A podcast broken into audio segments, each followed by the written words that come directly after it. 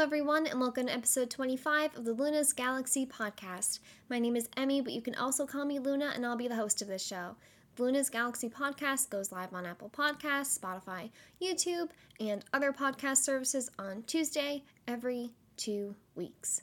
For this episode, we have four segments gaming news, what I've been playing, questions, and our topic of the show, which is my personal I the Somnium Files Nirvana Initiative review and a spoiler cast. So, the structure of this episode is going to be a bit different. So, we'll start off with gaming news and then go into what I've been playing like usual. But then, after that, how this is going to shake up is I'm going to give my spoiler free review of I the Somnium Files Nirvana Initiative, um, just kind of my general thoughts, impressions, no spoilers in that section of the show. And then after that, we're going to go into spoilers. So after that, we'll do the question segment because I asked you guys your thoughts on Nirvana Initiative, and a lot of them are spoilery. So I figured we'll get the spoiler free review out of the way, and then we will get into what you guys had to say about Nirvana Initiative, and then I will give my sort of spoiler cast on my thoughts about Nirvana Initiative. So hopefully that hopefully that works out. I think it will. Um, I have a lot of thoughts. so wish me luck. We don't have much gaming news this week because I tried to keep it down, and luckily nothing big happened because I knew that I would talk about Nirvana Initiative a lot. So that's going to be the bulk of this episode. But before we get started, if you would like to leave a review on Apple Podcasts or give me a five star rating on Spotify, I would very much appreciate it. Also, be sure to like, comment, and subscribe on YouTube if you have not already. I really, really appreciate that as well. But we also, you might have noticed, that the Luna's Galaxy podcast has some new podcast art. So thank you so much, my very wonderful friend at Ambidex Cube on Twitter. She made this for me. So kind. um, I actually was not expecting this at all. She just reached out to me and was like, hey, um, I'm working on some graphic design. I want to like improve can I do this for your podcast? And I was like, of course you can. And it's so pretty. I really like it. I hope you guys like it as well. Uh, it's so good. And, you know, it's definitely a step up from the previous Luna's Galaxy cover art that I just kind of haphazardly made on Canva a year ago. And so I'm very, very happy with this new art. I hope you guys also really enjoy it. It's so much prettier and like professional looking and oh, it's so good. I really love it. I hope you guys enjoy it too. And I also find like the colors and stuff kind of go with like my Twitch overlay as well. I find it just, it just it mushes better together and I really really like it. And I hope you guys do too. So thank you, thank you so much at Ambidex Cube on Twitter, my wonder wonderful friend. Um, but yeah, I'm very happy with this. I hope you guys enjoy it as well. But anyway, okay, let's get into the gaming news. So, this isn't really gaming news, but it's big news for me. And this actually happened, I want to say, like the day that the last podcast episode came out or the day after or something. But like it happened after I had recorded. But this is more just personal news on my end. So. As some of you probably know, I streamed my entire first playthrough of I the Somnium Files Nirvana Initiative on Twitch. It was so much fun. Thank you so much to everyone that was there. It, I had a blast. And I am currently working on a highlight video for that as well. And all the VODs are on YouTube as well, if you want to check that out or anything. But the news. so I had tweeted at Uchikoshi, Kotaro Uchikoshi, director of the Zero Escape series, scenario writer for both of the i games, etc., etc. One of my favorite people, probably my biggest sort of inspiration in like the gaming industry. Definitely look up to him a lot. Love his work. I'm sure you guys know this. But so I just tweeted at him asking like a random question about Nirvana Initiative. And his reply, I'm not going to go into like his actual answer to that question because it is a bit spoilery and just not really related. But after he had tweeted me that, um, he tweeted at me again. There's like a little thread. and Uchikoshi, uh, scenario writer of I the Somnium Files Nirvana Initiative, said, that he watched my final stream of I the Somnium Files Nirvana Initiative and that he loved he loved it, he enjoyed it. Um, he could tell how passionate I was about Zero Escape and about I the Somnium Files and his work. And he could really feel the emotional ups and downs that I went through playing that game. And he even went so far. So, Uchikoshi actually didn't direct I the Somnium Files Nirvana Initiative. He just did the scenario writing. He kind of took a step back on this project. And so he actually ended up tagging the director of I the Somnium Files Nirvana Initiative. It was like, hey, you gotta watch this. and he like linked the Twitch VOD. Oh, it was so funny. And he called me pretty as well. Um because I spoiler not really spoiler alert, my personal anyway, it's not a spoiler. Um but I cried a bit on during my playthrough of Nirvana Initiative and Uchikoshi saw it. and he added when he added the director, he was like, "Oh, you what a sinful man! You made a pretty girl cry or something like that." And I was just like, "Oh my god! Like, is this real?" Like, you know, I've been a huge fan of Uchikoshi's works ever since I played 999 so many years ago now at this point. And so, you know, I've really looked up to him. I really love his work. He's my favorite video game director, writer, etc., etc. And it, it was just really cool. Like, like you watched me, like you you watched and enjoyed my content. So Uchikoshi, if you are listening, thank you. it was, it was just so cool. You know, I never I never expected that to happen. So man, it was just it's really cool to think that like one of your favorite people has watched and enjoyed your content of like you reacting to their work. it, it was just really cool. So I had to mention that. That was just such a special moment for me. So and he called me pretty.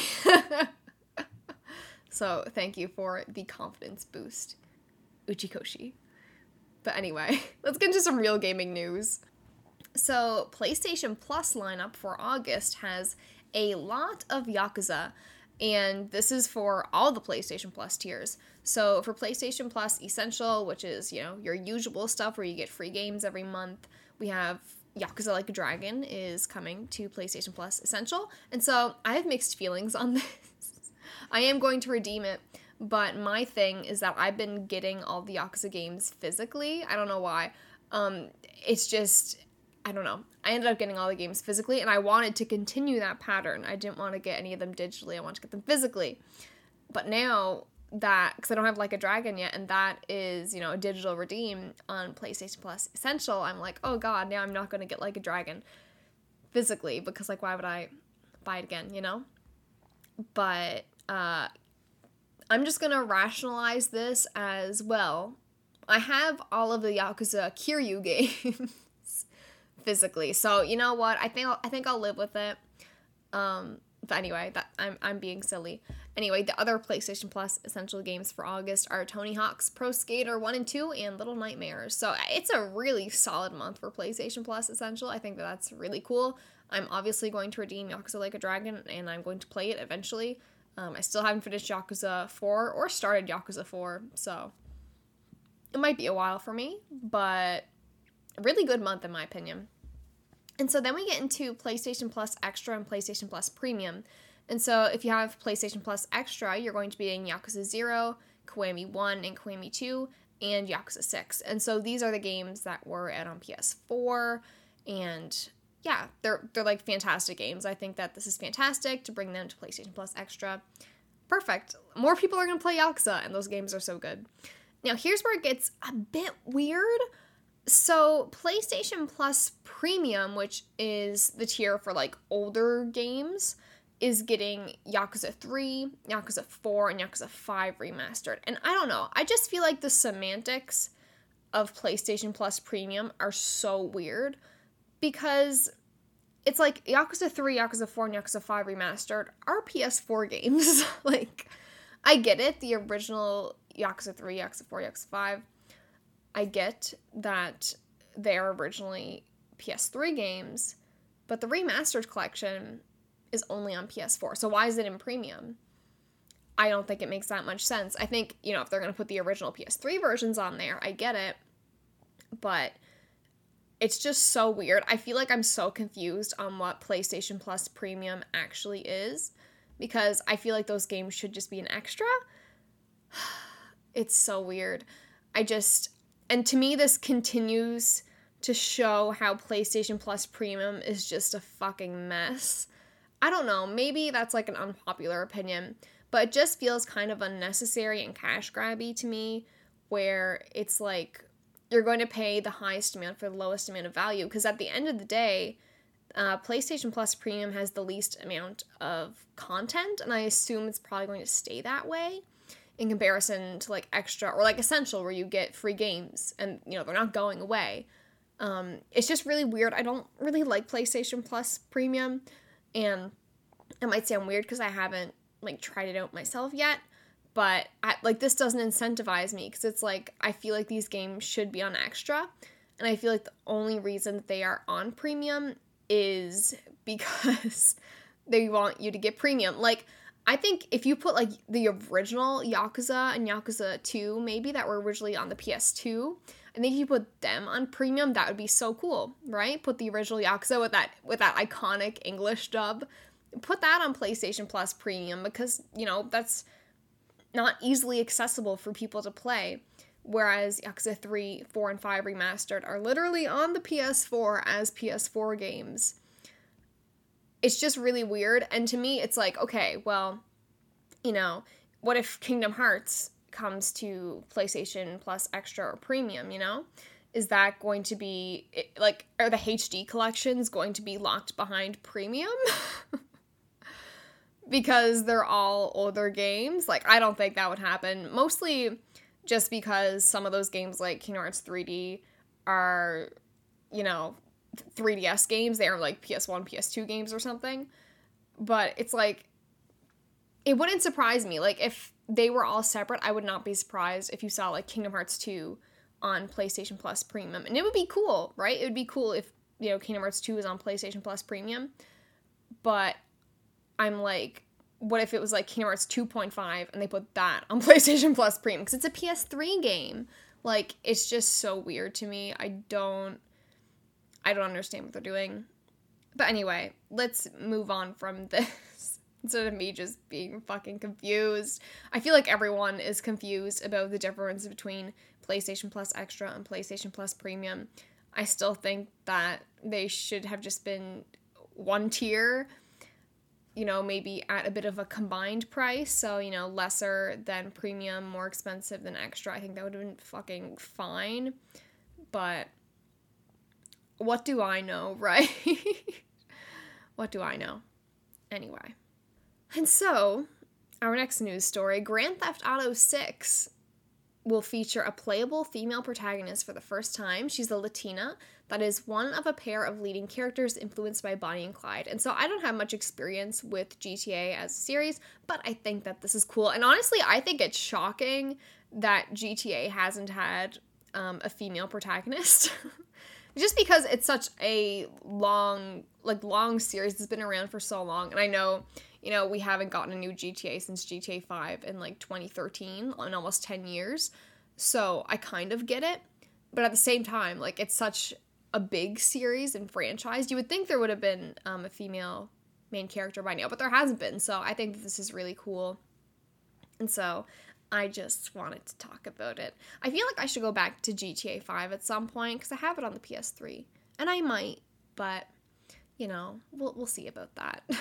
I'm not making any promises, but I feel like I'm like missing out on a lot culturally. You know what I mean? Anyway. And so, our next news story, and this might be our last news story as well.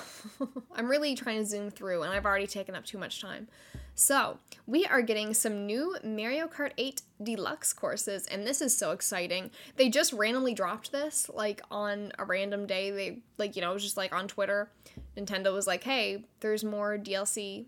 like, like, why didn't you put this in a direct or, you know, do something? Anyway, it's so weird how Nintendo has been doing some things lately, just, you know, dropping trailers and it's weird.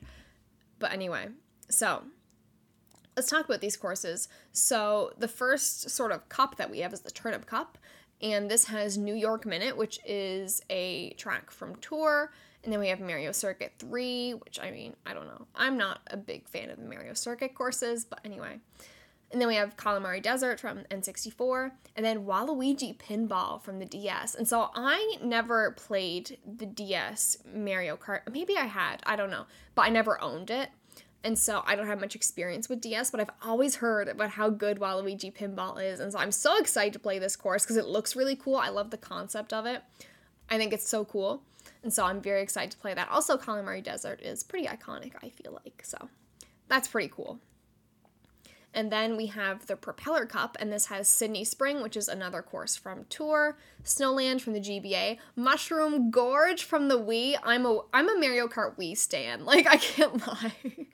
it was my first Mario Kart game, and I just have so many memories of playing Mario Kart Wii in like my living room with like the motion controls with my little Wii wheel and like I played with family. It was just so much fun. I love Mario Kart Wii.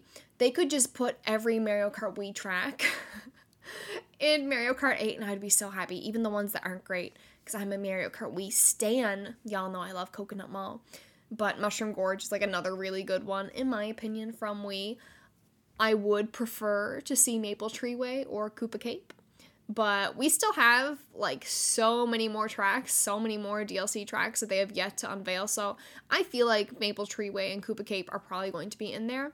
But Mushroom Gorge is another one that, you know, I think is a cool insert from Wii. That is, you know, like I said, the one I kind of had the most experience with. And it's it reminds me of Toad. so so I will be loving that. I will be loving that. I just Mushroom Gorge is fun. You like bounce on the mushrooms and like you can go two separate ways. It's it's cool. I like Mushroom Gorge. Anyway, and the last track is Sky High Sunday, which they're saying is a new track, but I think it's like coming to tour as well. So it's like it just feels like a Mario Kart Tour track that is releasing simultaneously or like a bit earlier on you know, these DLC courses. But anyway, so all of those tracks are coming out on August 4th. So that's very exciting. I'm hoping to do a little community night. It's been a while since I've done a community night on Twitch. And so I think that'll be a lot of fun. We'll play some Mario Kart. We'll get these new courses done. It'll be a good time. So, yeah, if you're listening to this when the episode comes out, um, feel free to drop by my Twitch. I'm probably going to be doing a community night for Mario Kart 8 sometime this weekend. What what date is that? Like the 6th, the 5th or the 6th? Yeah, probably the 5th, 6th, or 7th, y'all. I'll keep you updated on Discord. but if that sounds fun, just keep an eye on my socials and stuff because I really I think it's going to be fun. I want to do these new tracks and have a fun community night because it's been a long time. But anyway, that's all I have for news. So let's talk about what I've been playing. So, Final Fantasy 14. I I haven't been playing much of it. Um, now, I can't remember if I told you guys this last time, but I have finished base game Heavensward. Um, and then I've just been doing, I started doing more main scenario stuff for after like the patch quest for Heavensward, and that's been interesting so far. Um, I'm really enjoying it, but I haven't been playing it as much as I should be, to be honest, but I'll get to it. And I've also been replaying I have Somnium Files Nirvana Initiative. Um, I'll go more into detail about that later, but I just I feel like I'm still forming my thoughts about some things and like putting things together and yeah, I'm just replaying. I don't know if I'll finish that replay. I want to. But yeah, so I've been replaying I'm Foster Bond Initiative. Even though I just finished it, it's fine. I've also still been playing a bit of Captain Toad Treasure Tracker, which is so cute such a fun game and like it's one of the cheaper Nintendo Switch games. so, I I think it's cute. I think if you like puzzle games and you just like little toads like me, I think it's fun. And there's like different game modes too that I really enjoy. Like there's one where instead of doing like the level like usual, you have to just like find this little toad that's hidden on the level. Like just little stuff like that I think is really cute. And then every level sort of has these different challenges that you can do where it's like find the golden mushroom or like do something a certain way. I think it's fun. I'm enjoying it. I think it's really cute. It's wholesome, it's cozy, and it doesn't hurt my brain yet. So that's good. But anyway, let's talk about I the Somnium Files Nirvana Initiative. So this is going to be my spoiler-free review. So don't worry about spoilers here. These are just some of you know, spoiler-free thoughts, mostly like gameplay, some general story stuff, but you know, no spoilers. So, if you haven't played I the Somnium Files Nirvana Initiative yet, if you are at all interested in it, if you haven't finished it yet, whatever, don't worry. You're, this is a safe space. so hopefully you can enjoy some of my spoiler-free thoughts. So if you know you've been listening to this podcast and you've been following me and you've been wondering, Emmy, what the fuck is I the Somnium Files and why don't you stop talking about it? What is I the Somnium Files Nirvana Initiative? I'm gonna try my best to like kind of explain just the sort of plot plot thing of Nirvana Initiative, you know, what's going on. So, I the Somnium Files Nirvana Initiative is an unexpected sequel to the critically acclaimed I the Somnium Files. I the Somnium Files Nirvana Initiative takes place after the events of the first game and features two new playable main characters, Mizuki and Ryuki. And so we play as these two main characters along with our AI balls. And so these AI balls are like little AIs that are eyeballs that go anyway, they're eyeballs. They're eyeballs that are AIs, okay? Just just stick with me here. And their names are Aiba and Tama. Aiba was in the first I the Files game. And so we have Aiba and Tama in our eyeballs. and they help us as Mizuki and Ryuki to solve the half body serial killings. And so Mizuki and Ryuki investigate the half body serial killings in both the present, so which is I'm guessing February 2026, and then 6 years ago, which is February 2020, which is only a few months after the events of the first game.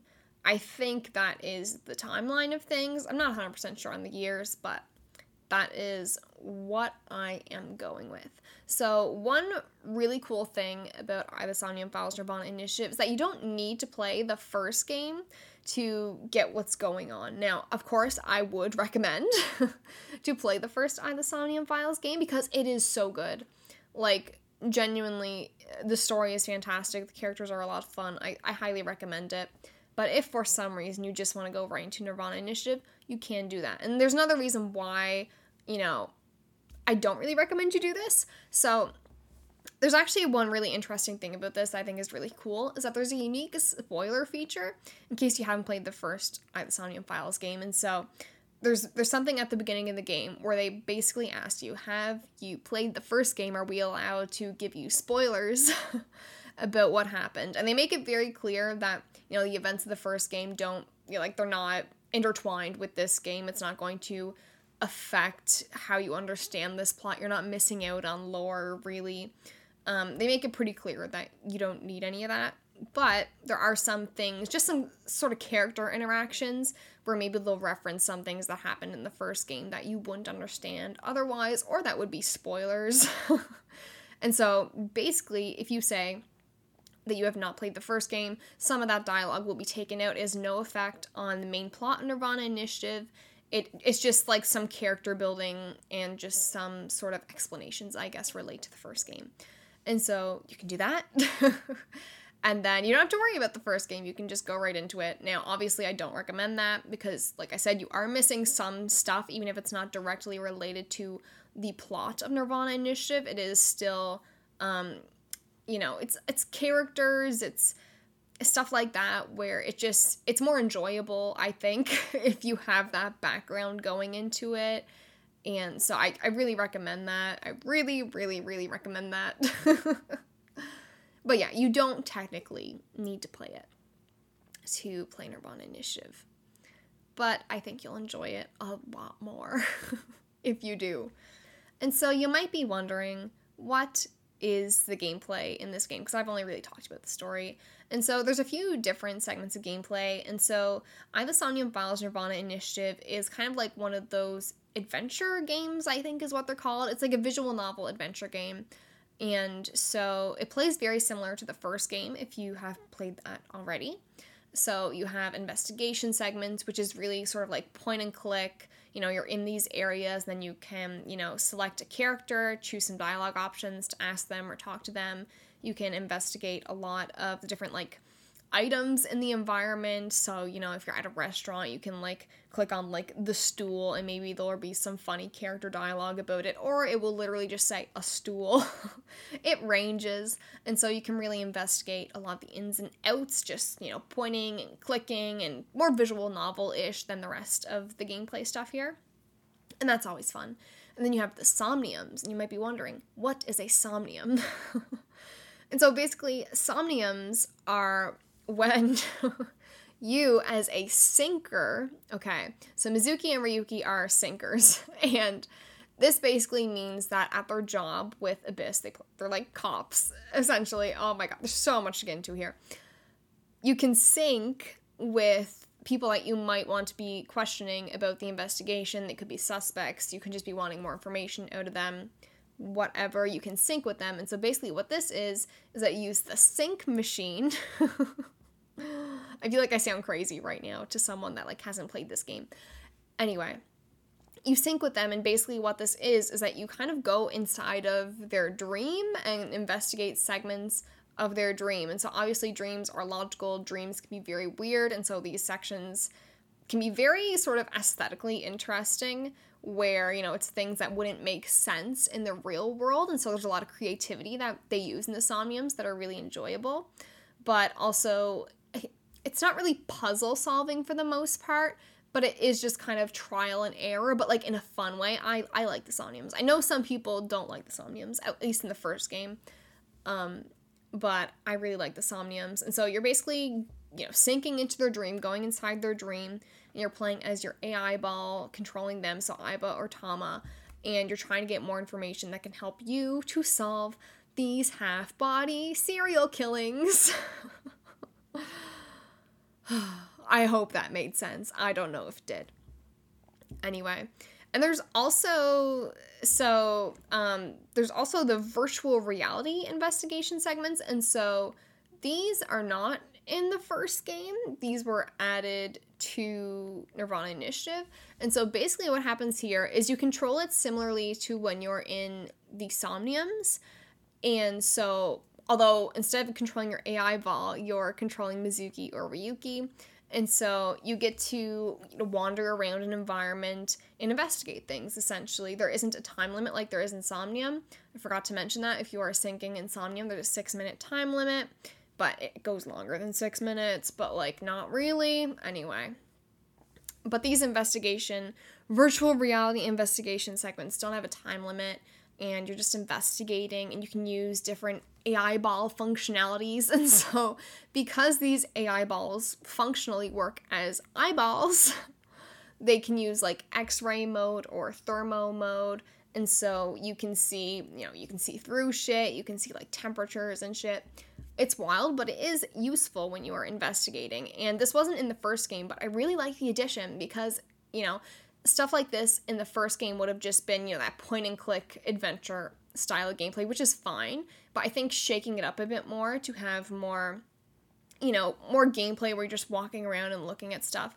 It's a very small difference, but I think it makes the game better. I really like these virtual reality investigation segments. It just it feels fun to do something other than just, you know, reading or pointing and clicking. And it's it's a very small addition and it doesn't, you know, shake things up a lot. It's not like huge, but I think it's cool. I, I liked it.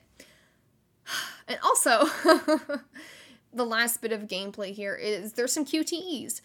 And I really I really like QTEs. I know most people don't like QTEs in video games, but I also think in comparison to the first game, the QTEs are a lot better in this game as well as just like the scenes where the QTEs happen.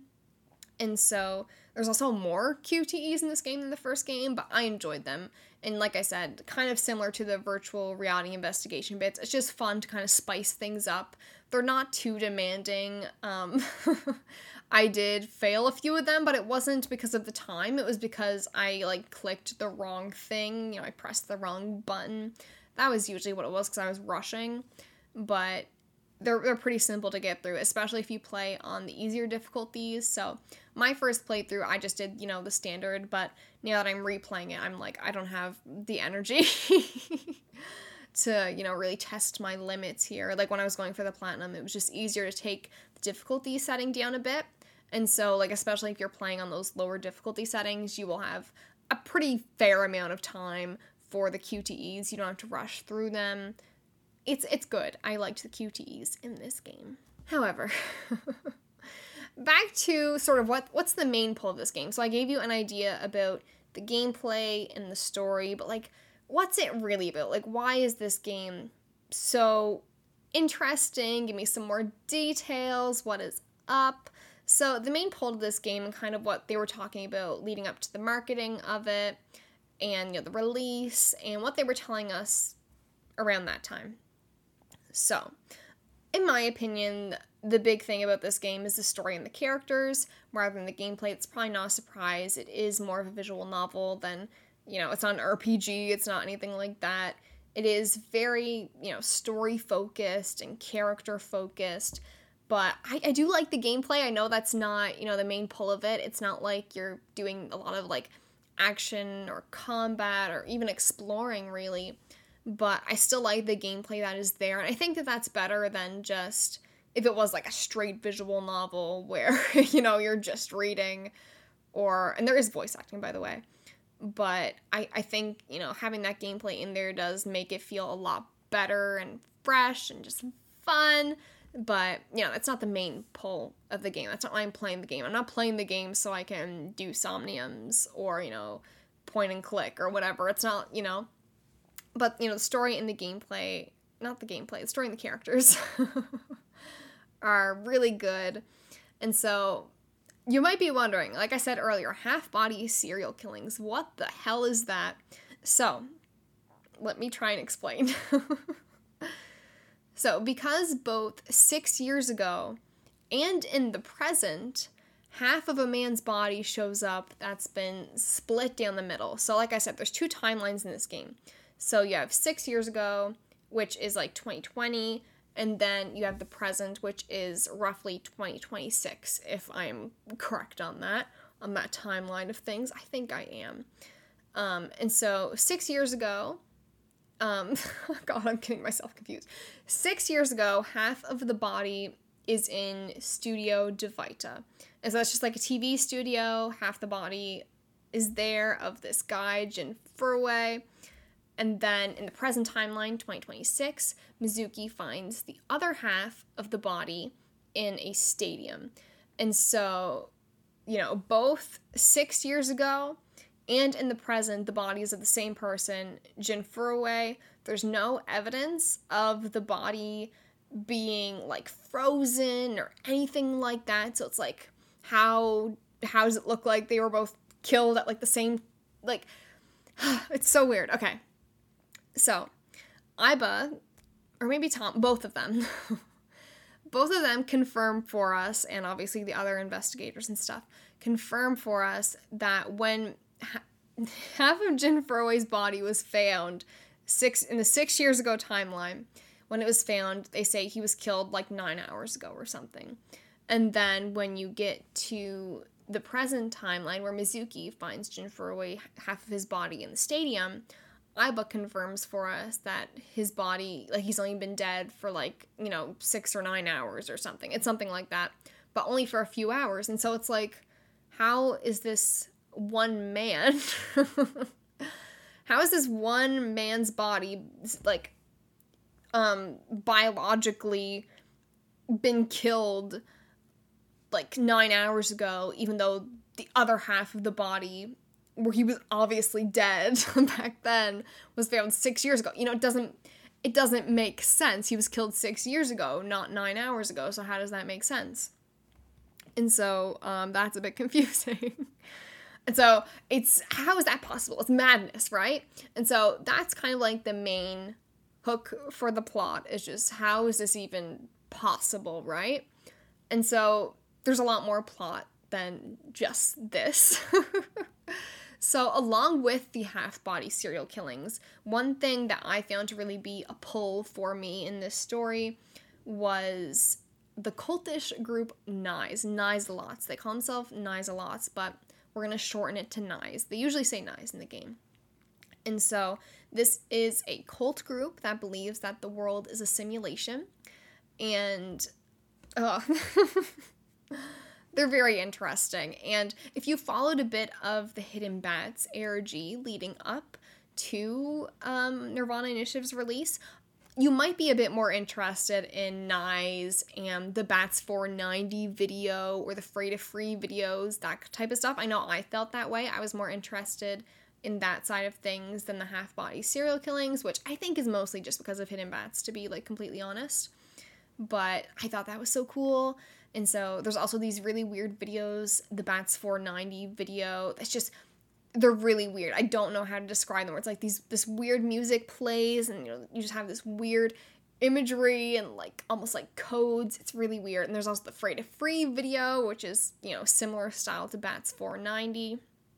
And so you know, there's conspiracy theories, there's interpersonal relationship drama, there's plot twists, of course, because it's Uchikoshi. You got lovable characters, and there's really so much more to this story, but we'll get into that in the spoiler cast.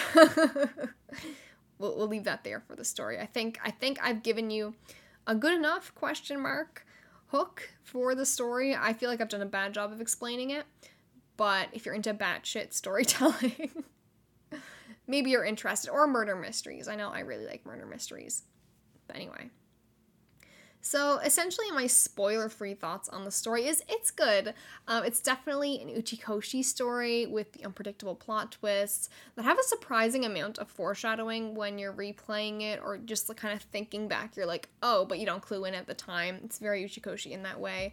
There's an intriguing mystery, wonderful characters, really funny dialogue throughout. So if you played the first I, Files game, you'll know that there's it's just it's a funny game and you know I, I feel like I should probably stop comparing Zero Escape and I the Somnium Files so much, but one way that I like to compare them is that I the Somnium Files feels like a goofy game, like the overall theme and tone can be it's goofy like 80% of the time.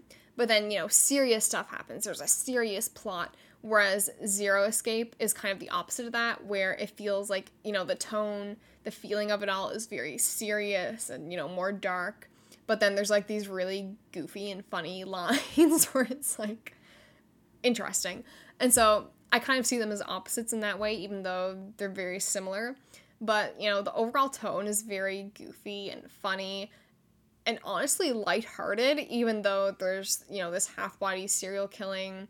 There's a serial killer on the loose. There's these weird videos. There's like a cult.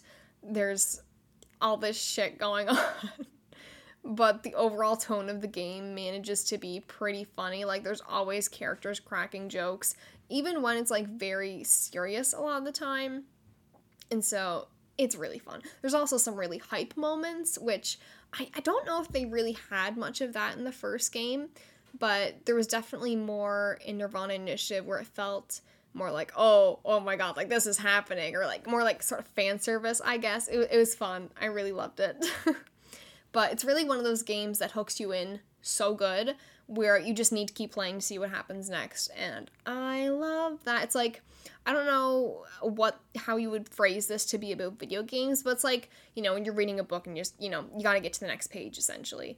And so that was really cool. like when I got towards the end of the game when I was streaming it, I was like, okay, I need to finish this. And so I like took a break and then a few hours later I was streaming it again and I had to finish it. And I like never do that. I think I probably streamed for like over 8 hours that day. And if y'all know me as a streamer, that like rarely happens.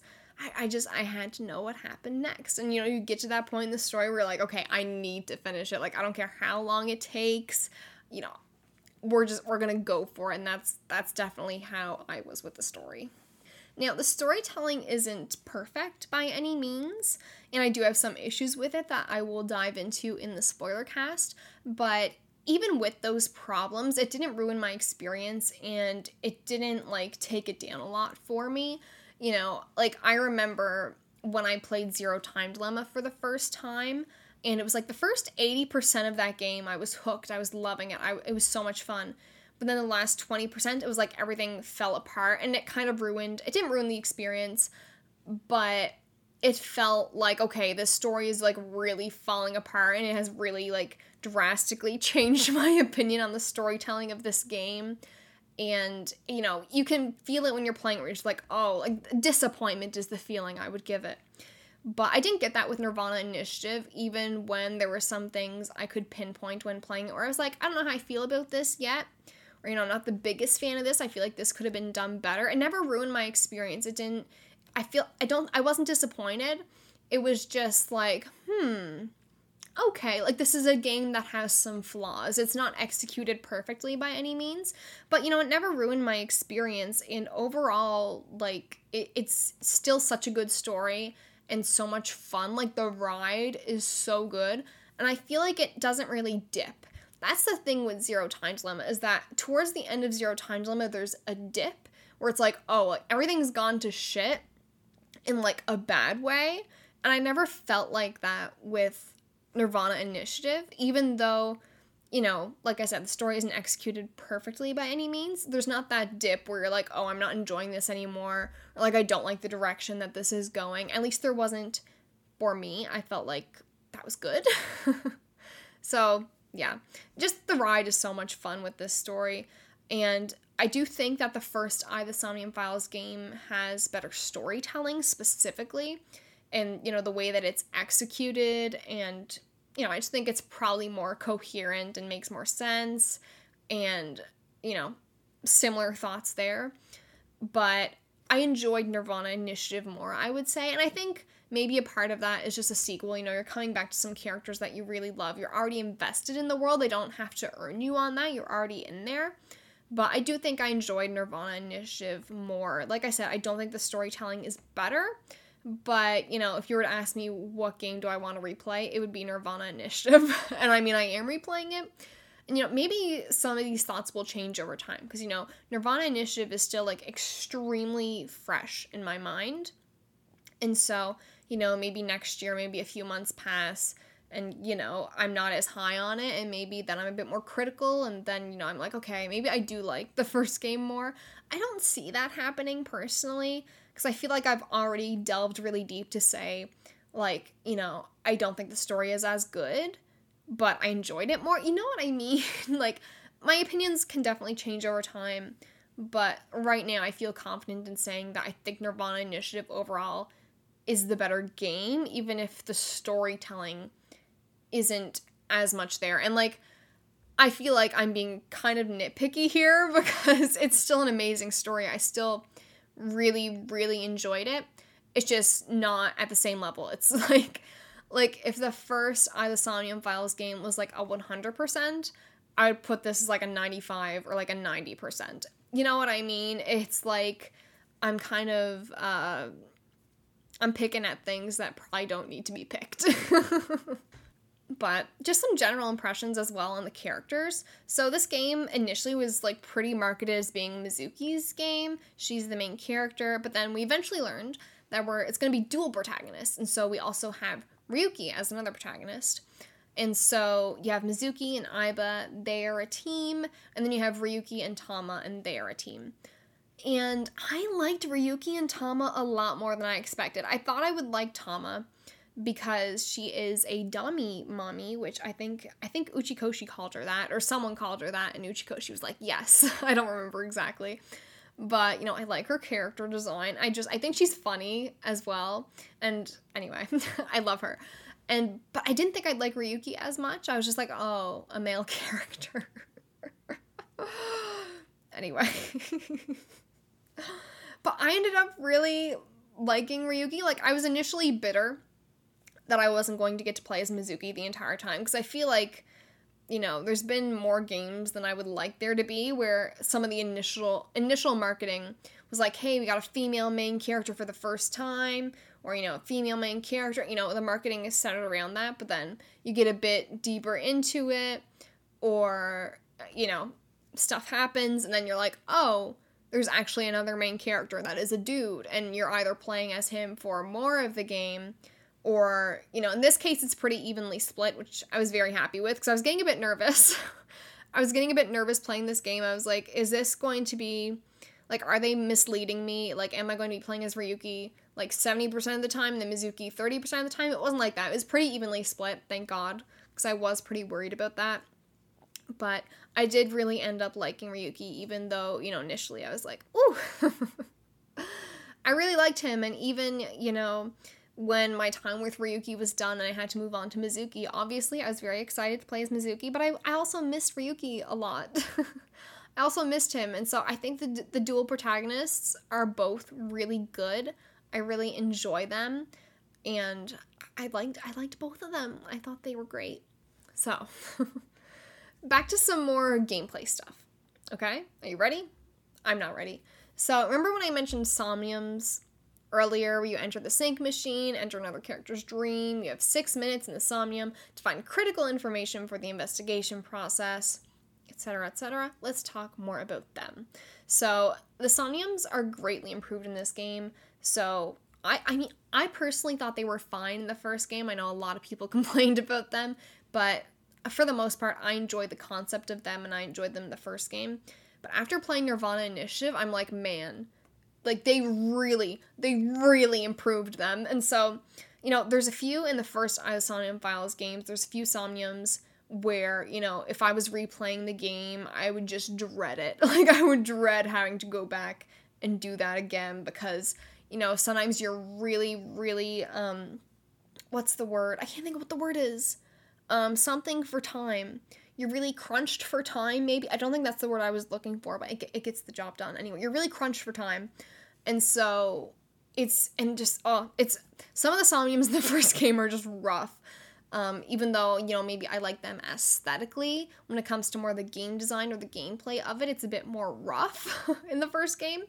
Whereas this game nirvana initiative i find the somniums are so much more enjoyable you know aesthetically they're also very interesting like the first game but gameplay wise, they are just so much better.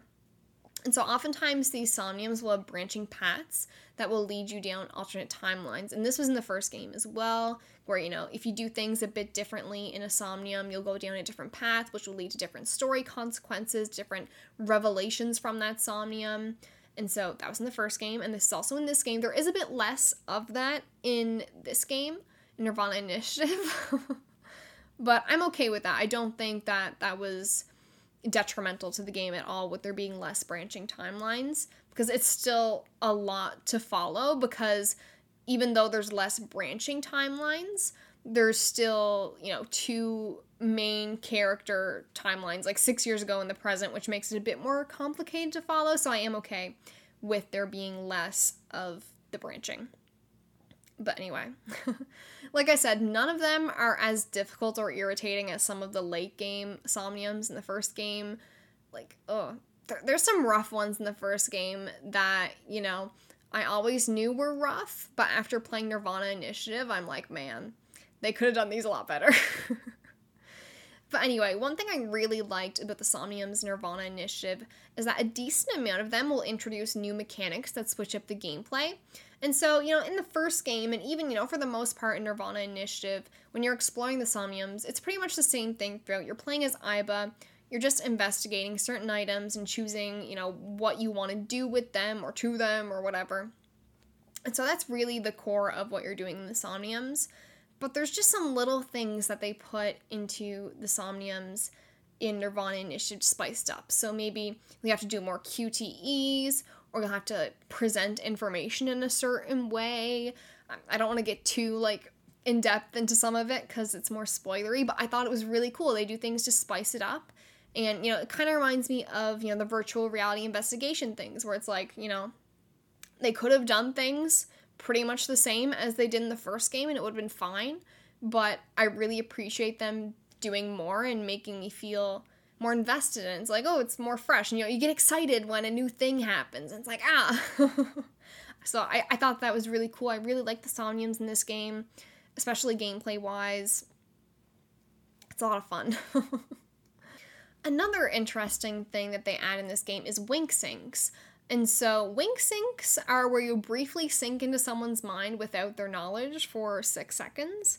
And so, when you sync someone regularly, you have to go to the sync machine in ABIS, you have to take them there. It's this whole ordeal. But with wink syncs, your AI boss, so either Aiba or Tama, will very briefly, for six seconds, sink into a character's mind. And you can do this without, you know, their knowledge because, you know, it's just easier. And so these these are a cool gameplay addition. They don't do much a lot of the time. And so, you know, there's that. They usually don't have critical information, so I'm trying to say. Um, you know, you'll be doing investigations and you'll have the option to sink into someone's mind. And you might just get some silly character stuff where, like, a character is just, like, fantasizing about something, or, you know, they're just thinking something dumb, as most of us do. they can be pretty funny. But there are some times where there is critical information where it'll be a part of the main story to wink sync someone. You know, Aiba will be like, hey, we should like see what's up. But a lot of the time it is just, you know, funnier stuff. But I thought it was cool. And, you know, I think two things that I would love to see come back if we ever get a third eye game would be the wink syncs and the virtual reality investigation segments. I think that, you know, they're just fun. the virtual reality investigation segments are definitely a lot of fun, you know, gameplay wise, and, you know, just getting to do more stuff. But the wink syncs, I think, are just funny. I think that, you know, they're just a fun little addition. They're more charming than really adding much, but I still think that they're cool. So keep them in if you do a third eye. One thing that I forgot to mention when I was talking about uh, the investigation parts, where it's like the more visual novel adventure parts of the game, where you're like pointing and clicking, and you're asking characters different things, or you're investigating different items, but uh, you're just you know regular regular stuff. One thing I forgot to mention that you know this is something that annoyed me. I think now we're getting into more of my issues with the game, so bear with me.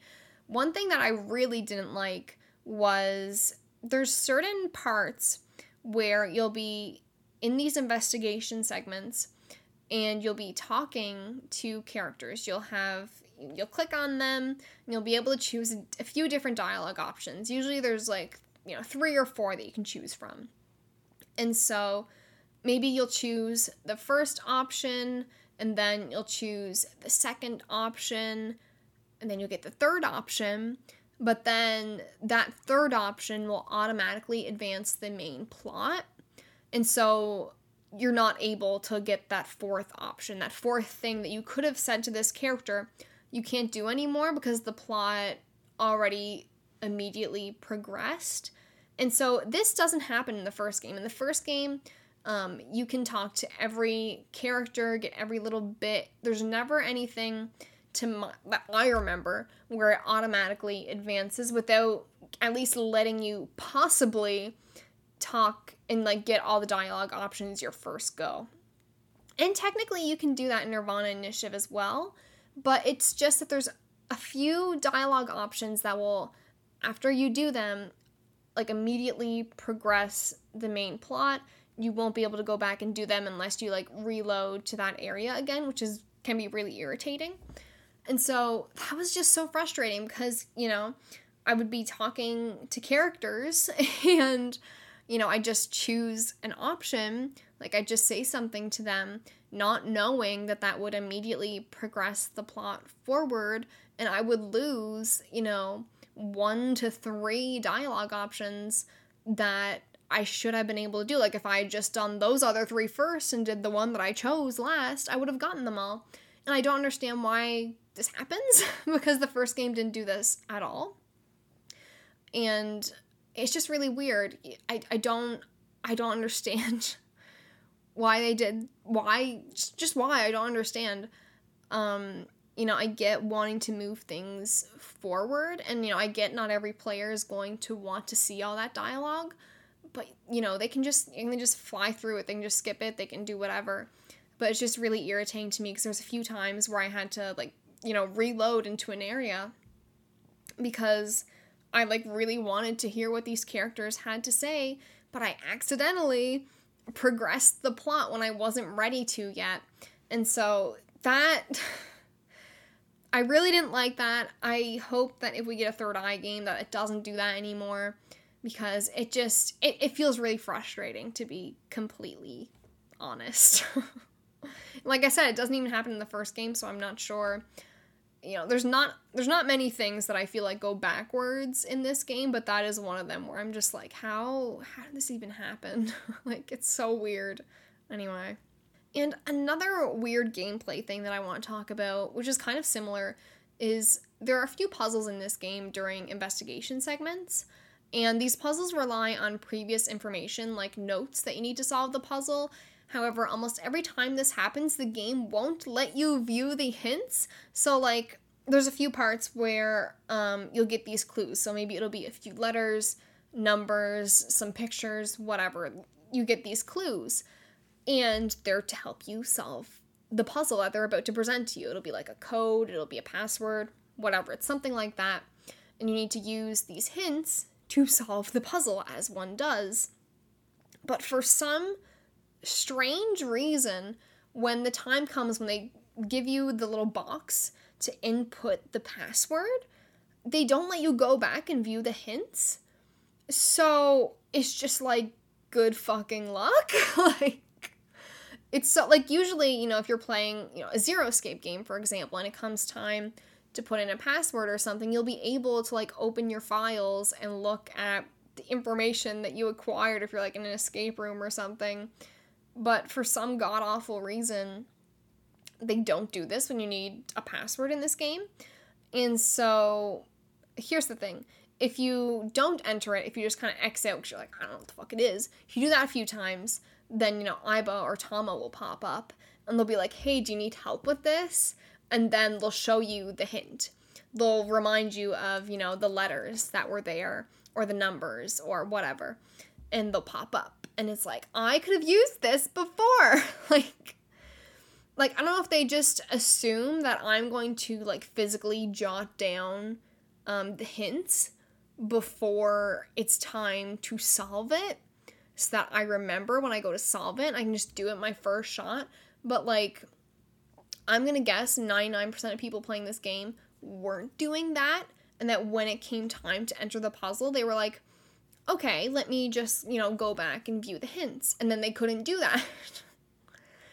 and so they didn't get it. They had to go back and then, you know, don't get it right.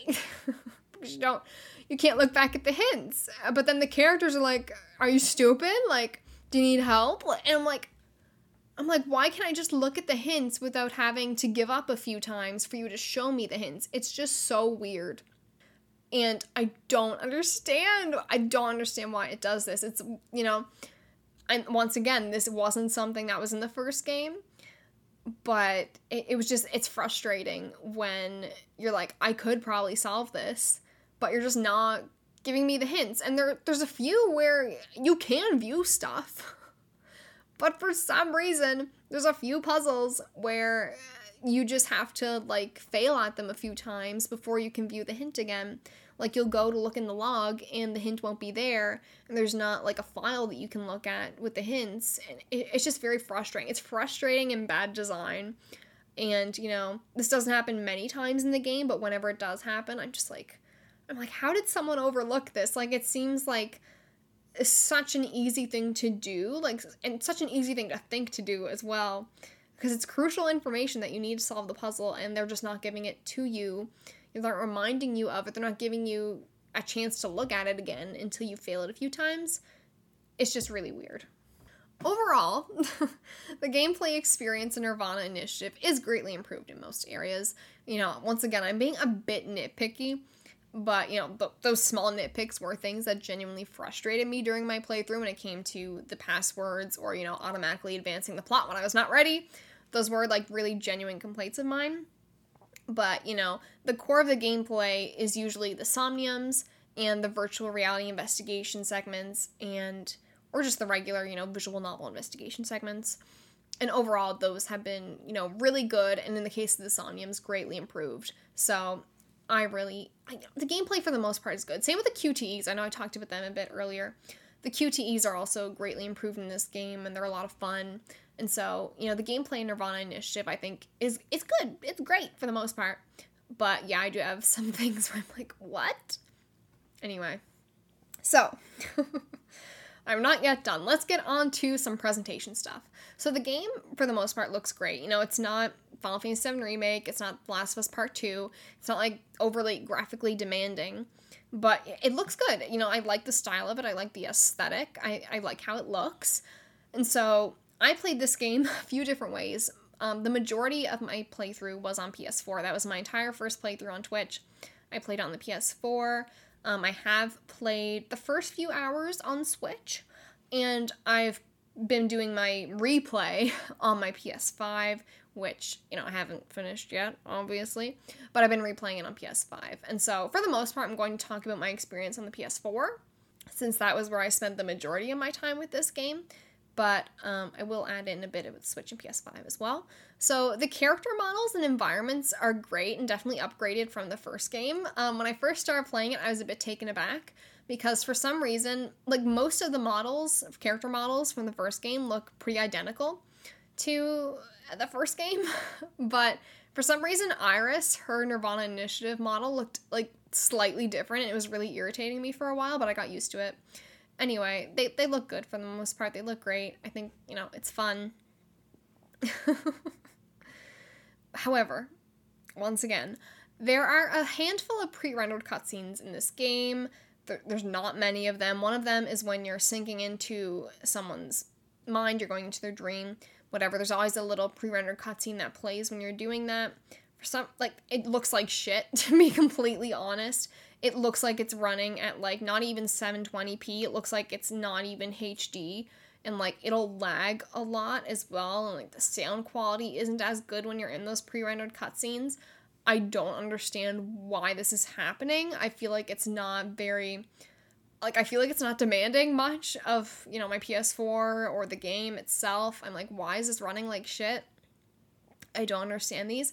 And like I said, this happens very very rarely but when it does happen it it can really take you out of the moment sometimes um and it's just like i, I don't understand why this looks like shit.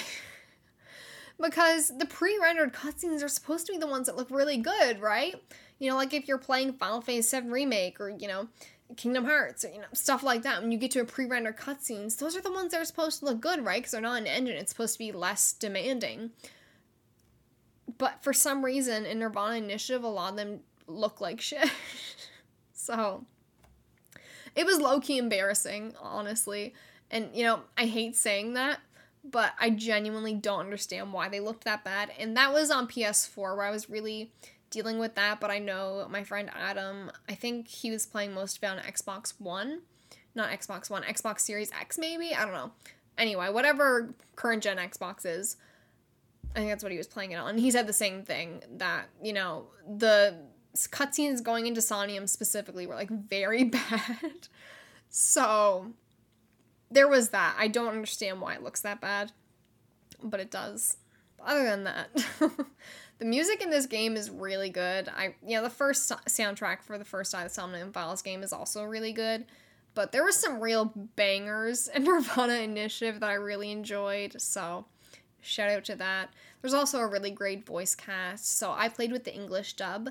I especially loved Mizuki's voice actor, Gen's voice actor, Ryuki's voice actor, Date's voice actor, all of them. They were all very good. I really loved listening to them. Honestly, the voice cast overall is like fantastic, but those were just a few of my favorites. Really great performances in this game for sure. So, kind of going back to me nitpicking uh, like the pre-render cutscenes. Um, I did have some performance issues with this game that some seem to be exclusive to me or, you know, something like that. But some that I've heard from other people as well, some complaints. And so I, I really love this game, but the performance issues at times were really, you know, taking me a step back. And so the loading screens for this game are bad. They're very long. And you know, a lot of the times when you have a long loading screen in games, they'll give you like something to look at. You know, I think of like Final Fantasy VII Remake. They'll usually have like a picture of like an area and then like a description of that area or like some lore stuff. Tales of Arise does something very similar to this as well. or you know Kingdom Hearts 3 where they have like little like Instagram posts that you can look at. There's a lot of creative ways that game developers have, you know, given us something to look at when it comes to loading screens. But Nirvana Initiative is just like black screens. like there's just nothing. It's very boring. And like there's a few times where I was like, did I break my game because the loading screen was that long? Um, most loading screen like it's just I've never played a game where it felt like I was just sitting there doing nothing for so long and just waiting which is really frustrating because it can kind of take you out of it a bit when you're like, oh my god, I'm like so hyped up and I'm like, I want to see what happens next. And then it's like, oh, here's like a 45 second loading screen. I might be exaggerating, I don't know, but some of them felt that long, which is never a good thing. But yeah, that is a bit frustrating. I will say the PS5 version was it is faster from my second playthrough so far, but my first playthrough on the PS4 and from what I played on Switch, the loading screens were really bad.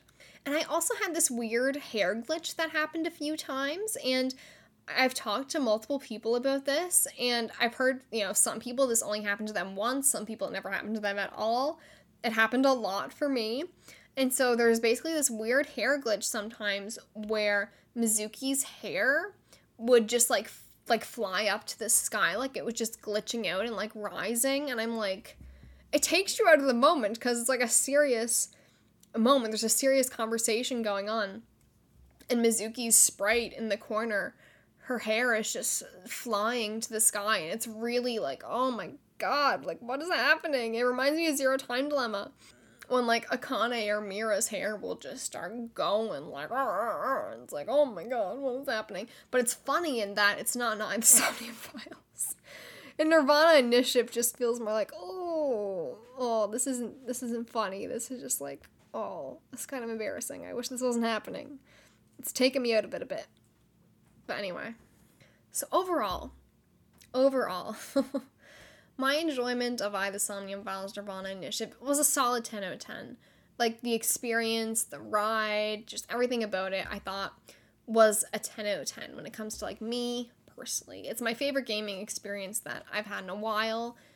Definitely this year, it's been my favorite, probably be my game of the year. But, you know, I really loved it. And like I said, 10 out of 10. However, if I were to sort of be more critical about it, like if I was like a games journalist or something like that, if I was trying to be, I guess, more objective about it, where it's not about my own personal experience, just kind of looking at it as like a product, I would probably give it closer to a 9 because, you know, it's not perfect. I feel like 10 out of 10 is like a nearly perfect game. I don't feel like Nirvana Initiative is a perfect game. And so I, I would give it closer to a 9 out of 10 because, you know, I've listed my complaints. Um, not really about the story because that's more spoiler oriented, but definitely about the gameplay and you know performance. Some issues I had there. I do think it's closer to a nine out of ten than a ten out of ten.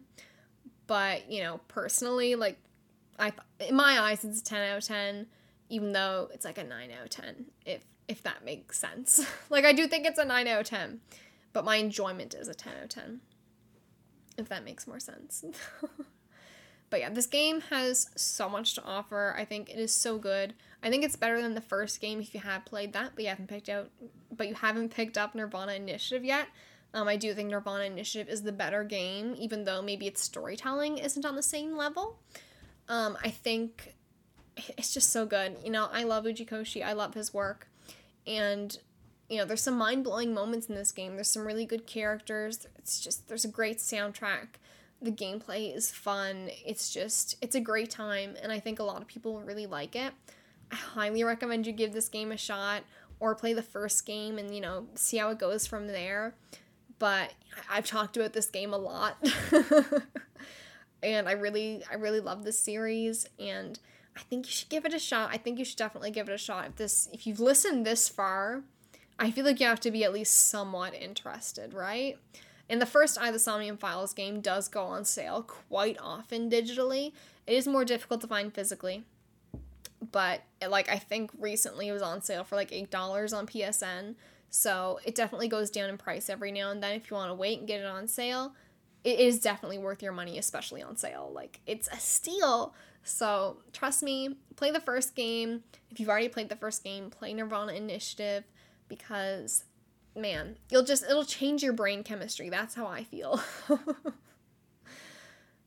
now, if you have listened this far, thank you. but if you haven't yet played Nirvana Initiative, leave. because now we are about to get into the spoiler cast portion of this episode. So, if you haven't played it yet and you don't want to be spoiled, stop listening. Okay? Okay. So, let's get on to your opinions about I, the Somnium Files Nirvana Initiative. The question that I asked you guys for this episode was give me your mini review of I, the Somnium Files Nirvana Initiative. So let's get into it. So Tully Zoo says still haven't finished it, been working and being a cat mostly, which is completely understandable. And then Cubic says music was 10 out of 10. Action scenes were vastly improved. The Somnium seemed a lot better too. I love the mega twist, but wish they walked you through it a little more clearly like a quick day by day recap, etc. Komeiji's head shape was super distracting for no discernible reason, which sucks because his story was pretty interesting. They did Ota and Moma so dirty, reducing them to eternal A-set simps. Amame Glow Up ruled, Tokiko ruled. Overall, I'd put it at the same level of I1 in terms of quality. Solid recommendation. I agree with a lot of what you said here. So, I definitely think with the mega twist, so I'm assuming we're thinking about the same thing here, which is the timeline twist where um, it turns out that some things that you thought were happening six years ago were actually happening in, in present and, and vice versa. And so that really threw me for a loop. I definitely wish, you know, I think a day by day recap definitely would have been very beneficial. And they do kind of let you explore the timeline a bit.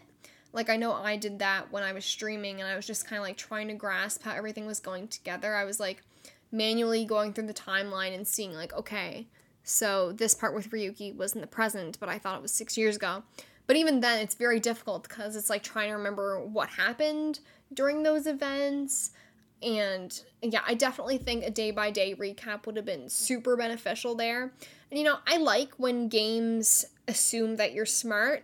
And i think you know as a storyteller you don't want to underestimate your audience and you know their their intellect but at the same time i do wish they held my hand a bit more through that through the timeline twist especially because the other thing was when i was streaming it I, it took me a while to kind of clue in that with the mizuki twist that half the time I was playing as Mizuki and half the time I was playing as Bibi. That was one thing, you know, I understood the timelines, but the Mizuki thing was really throwing me off. And I think if I wasn't streaming it and I didn't have people like kind of trying to explain it to me, I would have been really confused and I don't know how long it would have taken me to like catch on to that. So I definitely wish they would have held my hand a bit more through that because I was it's a lot to take in. it's a lot to take in. Also, yeah, the action scenes were vastly improved. I really like just like this kind of choreography of it all felt really improved. But anyway, then Trio says, as the sequel, Nirvana Initiative does a lot of mechanical stuff better than the first game, specifically with the Somniums, which are easier to understand the logic and are less trial and error than those in the first game. New cast of characters and the mystery of the half body serial killing are great to engage with, and I greatly enjoyed moving the plot forward. Overall, I really enjoyed the game, but I do find it, but I do find it that overarching plot does falter compared to the first game, as it focuses itself fully on one plot twist for the player but not for the characters within the story. It does mean that Nirvana Initiative does lean itself to being a better replay experience to really see how much the plot twist was thought out. I do wish we were able to switch between the two protagonists throughout the story instead of one of them then the other, as both were great characters with their AI ball sidekicks. But each protag section was incredibly long with no breaks. Yeah, that is, uh, yeah, I can definitely, yeah. like, I was surprised when I was first playing it that it was just fully Ryuki and then fully Mizuki. I thought it would be more of that sort of even split of like, you know, going between them. Kind of like if you've ever played Kingdom Hearts 3D, where, you know, you'll play as Sora for a bit and then you'll just drop to Riku. You'll play Riku for a bit, you go to Sora. That's more how I thought it would play out. But it really is just bulk Ryuki and bulk Mizuki, which, you know, I I'm not too hard on that, but yeah, I definitely it would be interesting to see how that would be. And you know, I'm kind of replaying it chronologically now in the actual timeline order, so I am jumping between the two. And it's cool. It's cool, but I'm not I'm not like 100% about um, how that would really play out or like if it would feel better, I guess. But I am replaying the game right now, so I will get back to you on that. Um, if, you know, replaying it does lead to the plot twist being making more sense, I guess.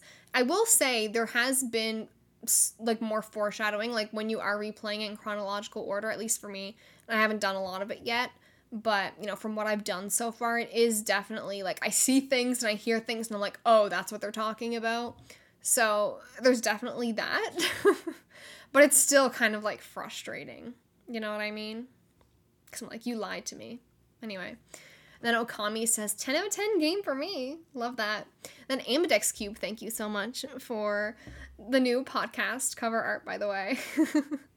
Ambidex Cube says, I'm not even done the game, but my review is Mizuki Slays. I know that since uh, Ambidex Cube replied to that, I know that they have since finished Nirvana Initiative, and I think they really liked it.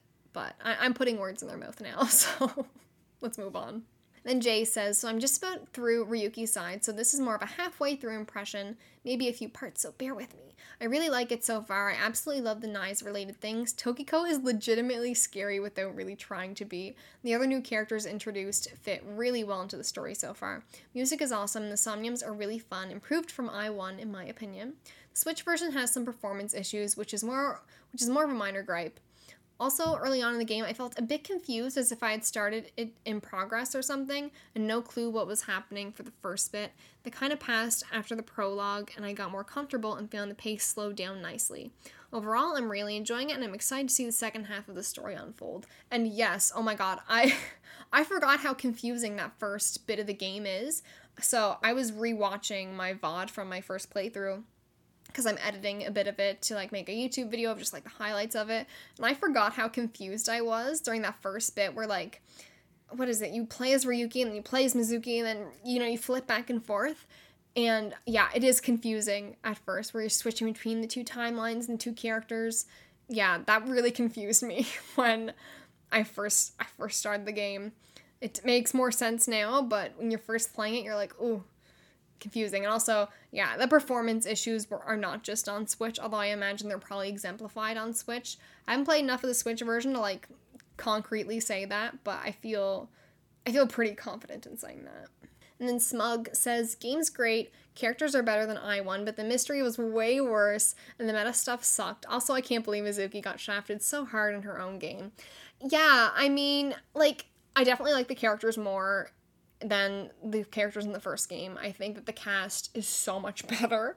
Um, and that, that that's pretty impressive because I did like the cast of the first game. But yeah, once I started, you know, cluing into the fact that I'd only played as Mizuki for like a third of the game, I was kind of like, oh, or even like a fourth of the game, I guess. Because it's like half Ryuki, half of the Mizukis. Yeah. So you're really only playing as Mizuki for like maybe a fourth of the game maybe a third if we're being generous. So that sucks. that kind of sucks. And then Adam came in with the big review.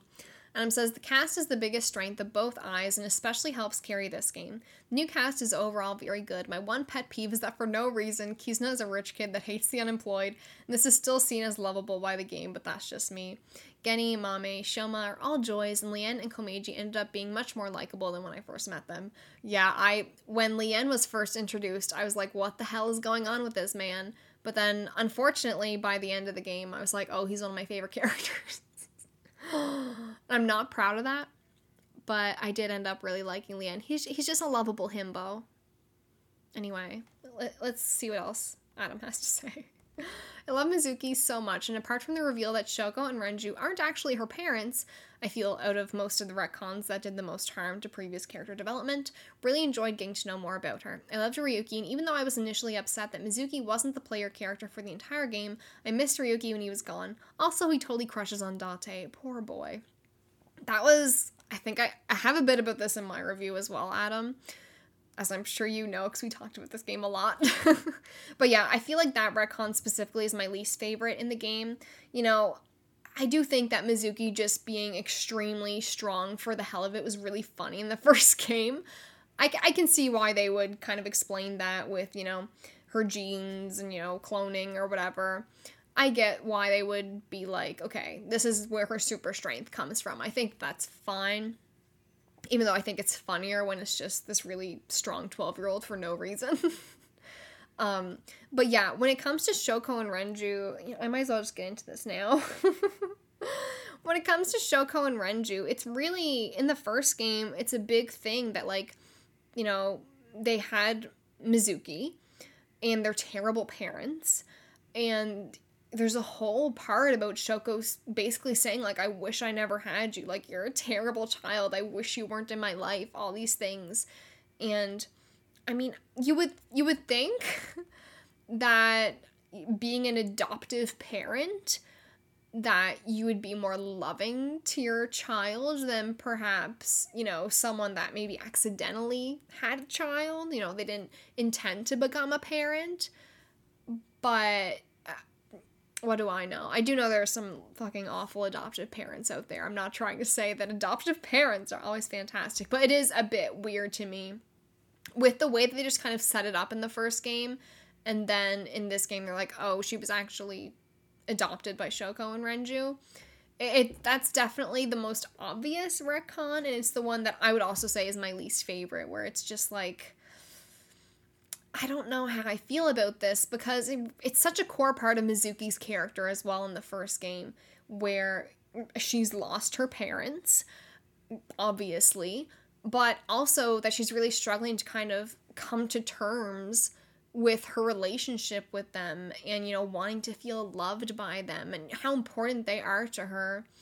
And you know obviously that doesn't go away because they're adopted parents etc etc but it just it feels weird it feels weird to kind of go back on that when obviously that wasn't the case when they wrote the first game if that makes sense then Adam says the English voice acting is such a strong aspect of the game as well that I feel deserves more attention. All actors do such a tremendous job. Agreed definitely agree.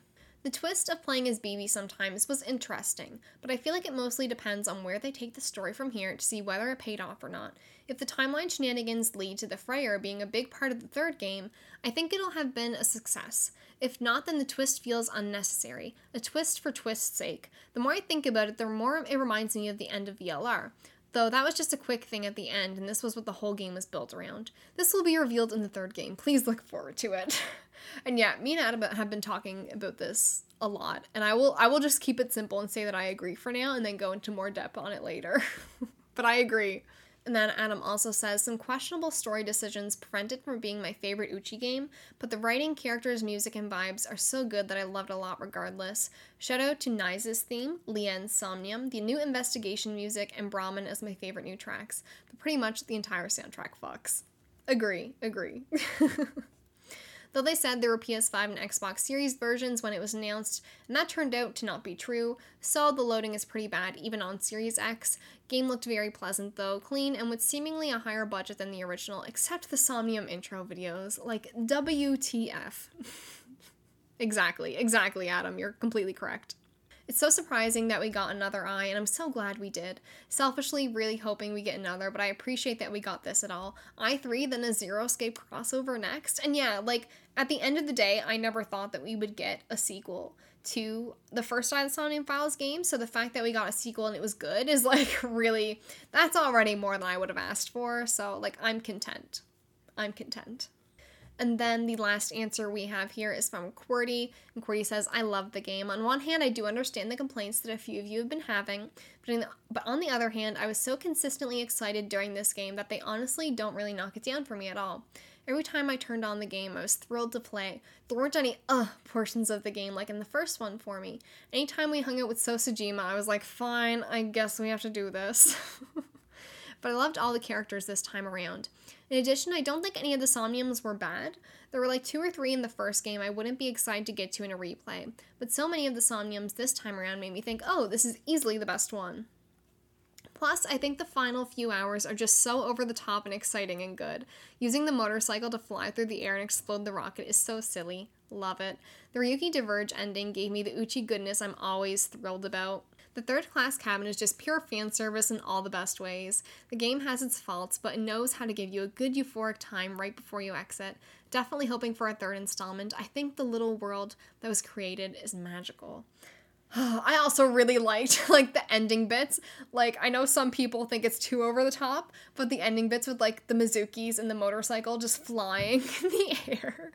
Or like Kizuna with her Gatling gun saying, Come and get it, motherfuckers. Like there's just that was perfect to me. Like it's pure fan service in the best way possible. And like some of my favorite moments in the game are those moments. So like so good. And also, yes, the Ryuki Diverge ending. Oh, we'll get into that a bit later, but there's just there's so many good moments in this game. Same with Third Class Cabin. I mean, if y'all watched me stream, that was what made me cry. Was um man, actually I don't think I remember to put anything about the Third Class Cabin in my review, so I'll just talk about it a bit now. Um, so the Third Class Cabin, I was streaming my entire you know finale, I guess, of I the Somnium Files Nirvana Initiative and so once I finished Diverge, that's when you unlock the third class cabin. And when it said like bonus third class cabin, I was like, like if you watch the bot, I'm just kind of like, what? Like I just keep like kind of being confused because obviously I know what third class cabin is, and I'm like, is it? No, like I'm trying not to get too excited. Like I'm trying not to cry before because like what if i'm wrong like i'm doubting myself i'm like gaslighting myself to be like this is not related to zero escape but man, so I remember when that happened, I was just like, okay, let's do this right away. like, I gotta do this now. And then once I started it, and I just heard like the sound, the 999 sounds of like, you know, the water and the ship and the, the creaking and all of that, um, I just kind of like started crying.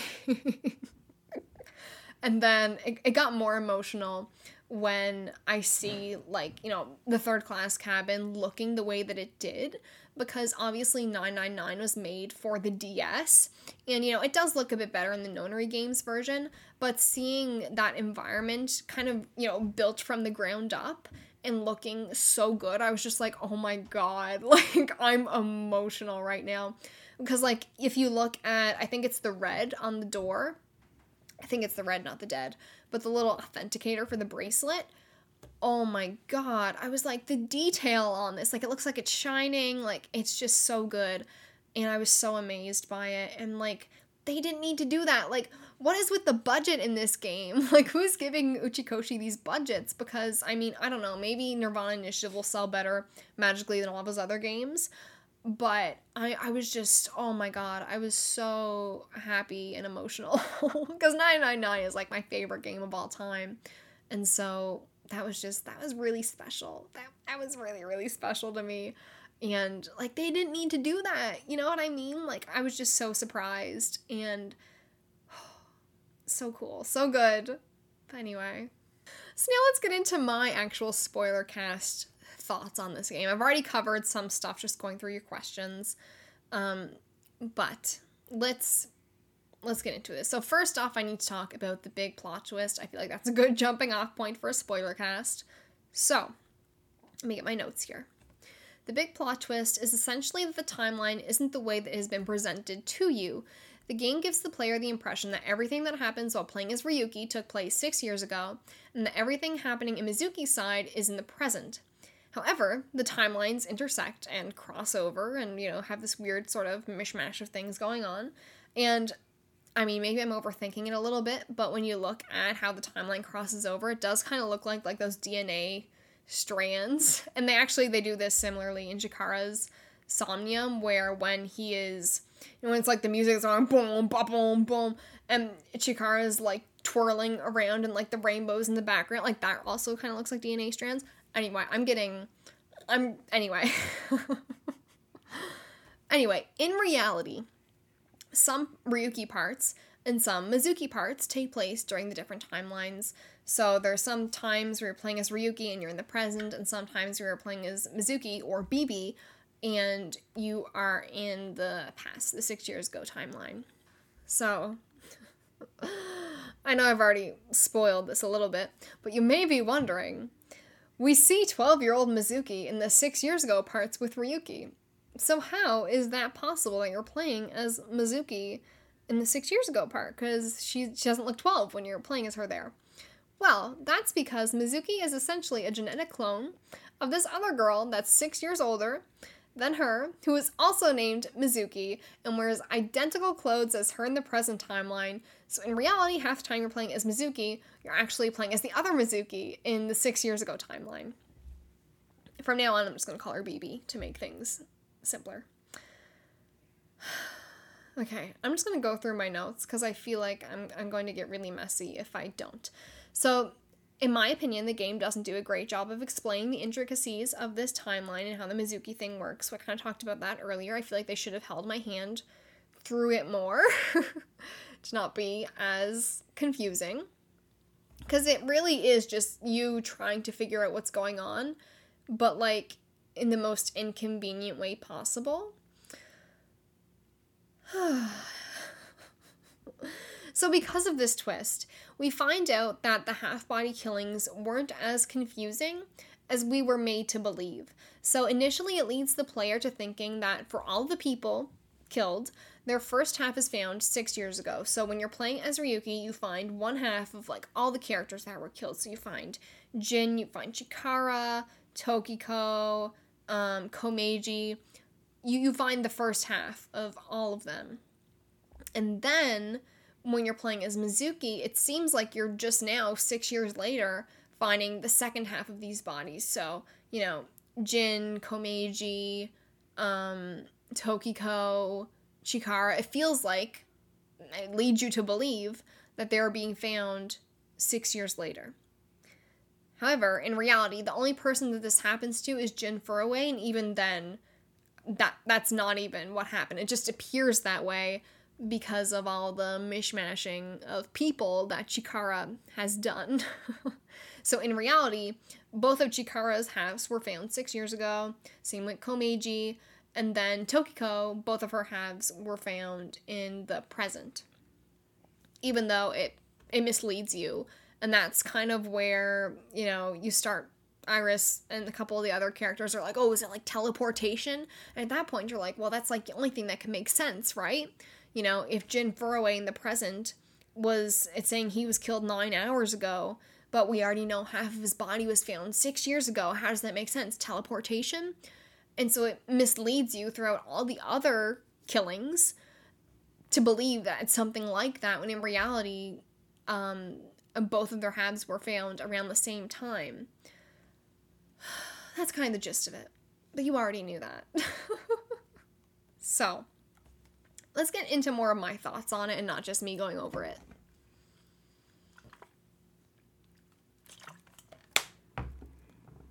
So, I did enjoy how this was presented by Mama, revealing it to us and breaking the fourth wall and having a bit of a, me- a meta moment.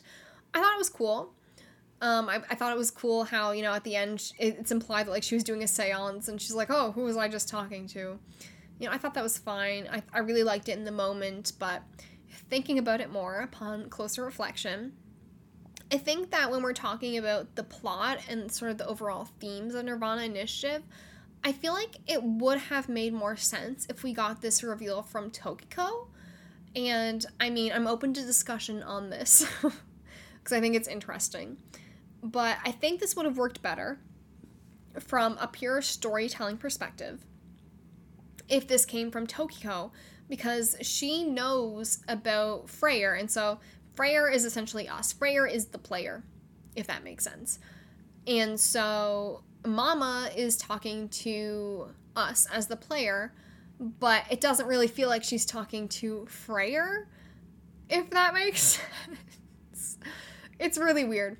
And although Tokiko is like technically dead at this point, I think it would have worked fine because there's also the implication of like Tokiko can resurrect herself and you know she knows that the world is a simulation. She can directly connect with Freyr and she's the only person that really does that. I mean, maybe um, kind of Ryuki. We kind of connect with Ryuki as well in the Diverge ending, but for the most part, the only person that's having really a, a direct connection with Freyr is Tokiko. And I think, and you know, she's aware of the simulation. I think it would have worked better if she was the one sort of presenting this information to us rather than Mama. I think it also would have been like a big brain moment to just see Tokiko when she's already dead. And, you know, maybe they were kind of saving that sort of impact with Tokiko for the Diverge ending. I'm not really sure. but I think it would have been better to have Tokiko present it, just, you know, from a storytelling perspective. I think it worked better. Like I said, Mama was fine, but it's like, why does Mama know all of this?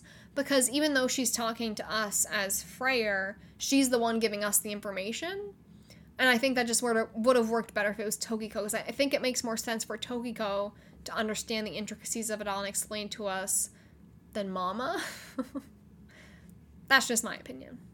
Now, I have a lot of thoughts on the twist in particular.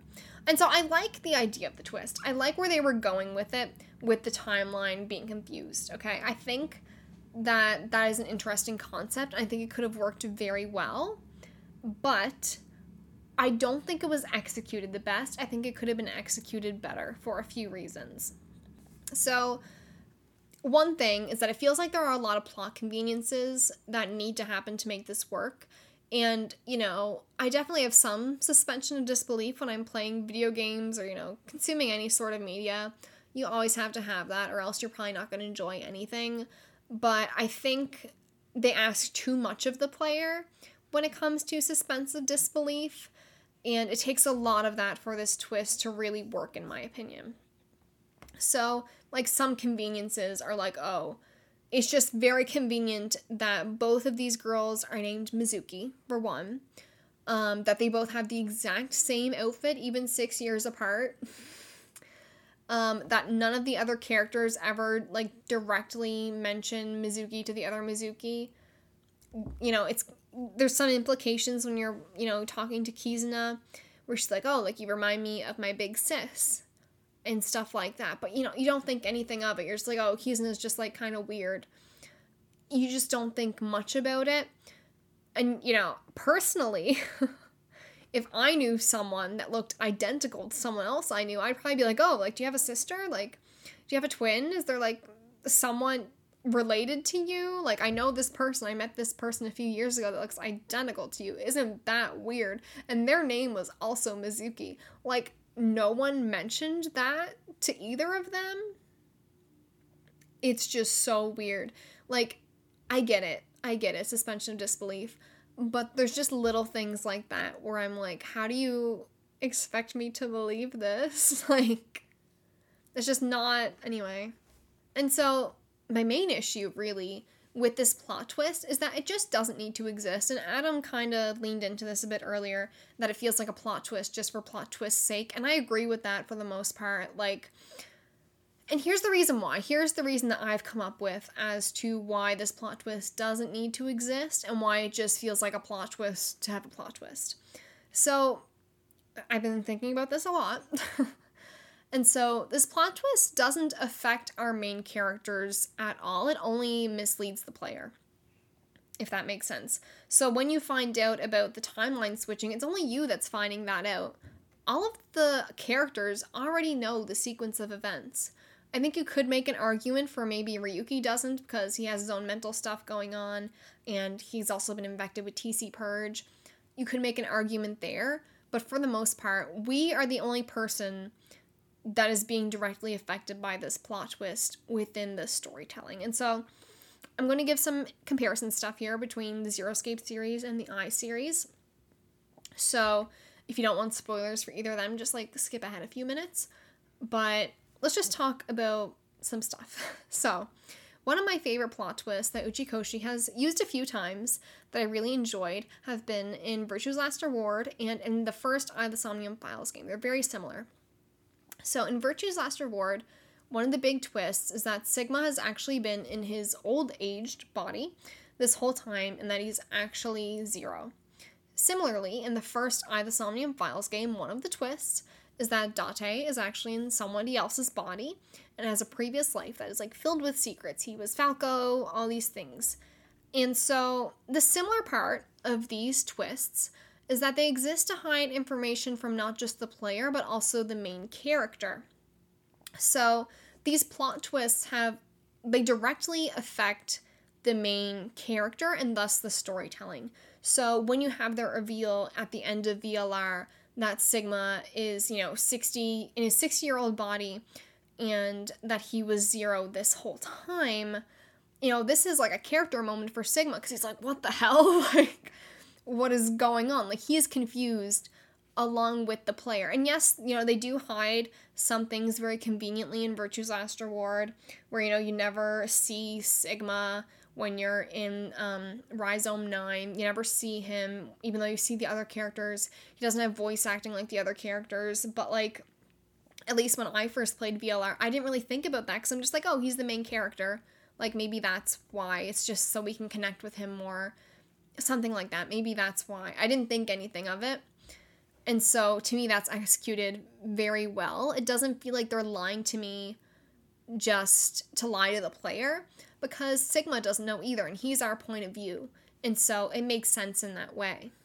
And very similarly, in the first AI of the Somnium Files game, Date also doesn't know this information about his past life. He has amnesia. And so, you know, both the player and the main character are in very similar positions, even though the other characters in the game might not be saying certain things. You know, Boss isn't telling Date about what happened six years ago. And I mean, even in VLR, there's some characters that are, you know, saying stuff to Sigma, like, you must have done a lot of drugs to look like that at age 20 or something. So, like, there's stuff like that, but it's not lying to the player just to lie to the player.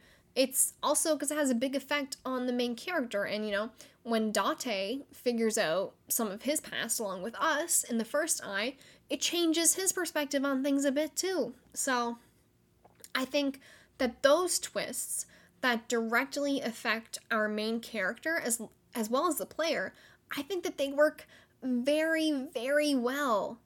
And it's it's it's great. I love that. I love that.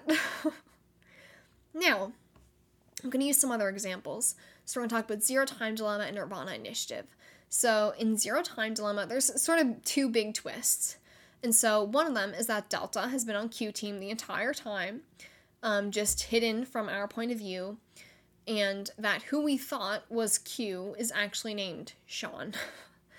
and similarly, in Nirvana Initiative, twist is about the timelines being different from what we're made to believe. And so, what sets these two twists apart is that they're only lying to the player. All of the main characters in these games are already aware of this information. So, you know, Mira, Eric, and Sean, they all know that Delta or Q is this old man that is on their team that is with them this entire time. They're all aware of it. they all know that. It's just conveniently hidden from the player because of certain character, you know, certain camera angles and because, you know, they think that this man is deaf and blind that they never need to interact with him for anything. And, you know, there's a few things where, you know, people imply that um, you know, there was this old man at DCOM, but you don't think of it at all, right? And so, you know, all of Q Team knows about Delta being there. And also conveniently, everyone on Q Team knows that who we thought was Q is actually named Sean because once they reveal that his name is Sean, Mira and Eric start calling him Sean all the time, even though they never did that beforehand. and it's just like, oh, so you knew this whole time. You just conveniently never said his name in any of the fragments before this because that would have been a spoiler that he wasn't Q. And so it's just lying to the player to lie to the player. The characters already know what's going on. It's just hidden from us because then the plot twist wouldn't work. It wouldn't work as well. It wouldn't give you that big like, "Oh, what's going on? I'm confused." It it wouldn't have the same effect if the player knew this information as well. Even though it has no bearing on our main characters. They're they continue as usual. It doesn't have an effect on them. There's no character development that has to do with the, these revelations.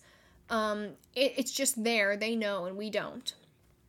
And so that's very frustrating and so Nirvana Initiative is extremely similar, where all of these characters know how this timeline is progressing, what events happened when, and I would assume most of them as well know when they're interacting with Mizuki or Bibi, but it's all just conveniently hidden from the player to make the plot twist work. Now, I will say, I think that Nirvana Initiative does do this better than Zero Time Dilemma, but at its core, they are very similar and that I don't like how those plot twists are done and executed. I do think Nirvana Initiative's twist could have been better, executed better, but I just I'm not I'm not sold on it, you know? It it really does remind me of Zero Time Dilemma where it just feels like it's a twist that's thrown in there and it just it would have made more sense storytelling wise just not have it be there to just tell tell it in order or to just be clear when you're playing as Ryuki this was 6 years ago this is in the present.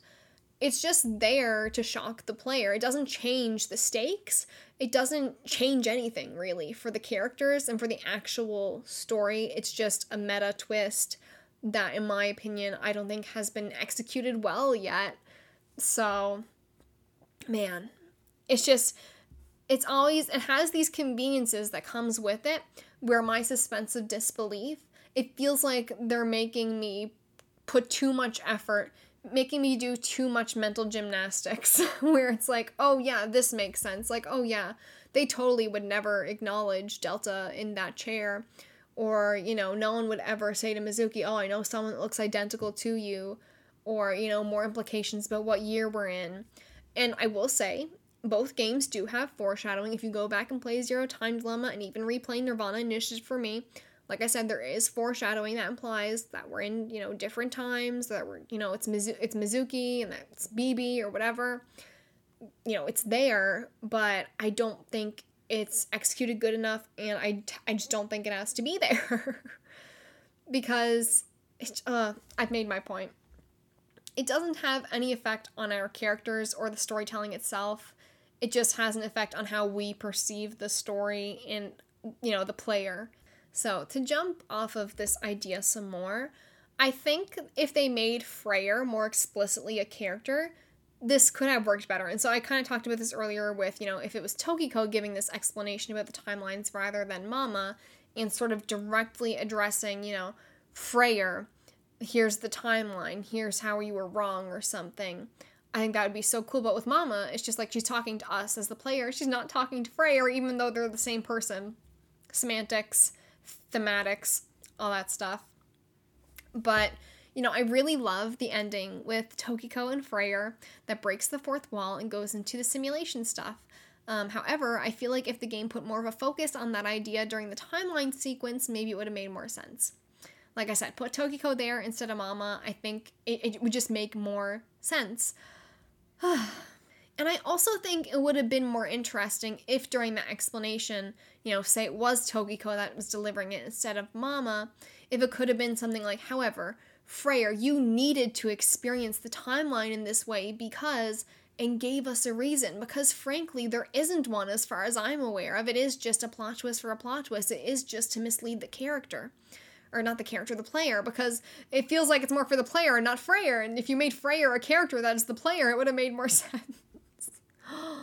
I just think that would have been so much more interesting. And you know, you could keep the meta themes and the meta ideas, but present them differently and to sort of make a character out of, you know, the people that are playing this game and say, this is why you needed to experience the timeline this way I think that would have made more sense. And, you know, it's just, eh, it just feels unnecessarily messy. And I think it could have been better.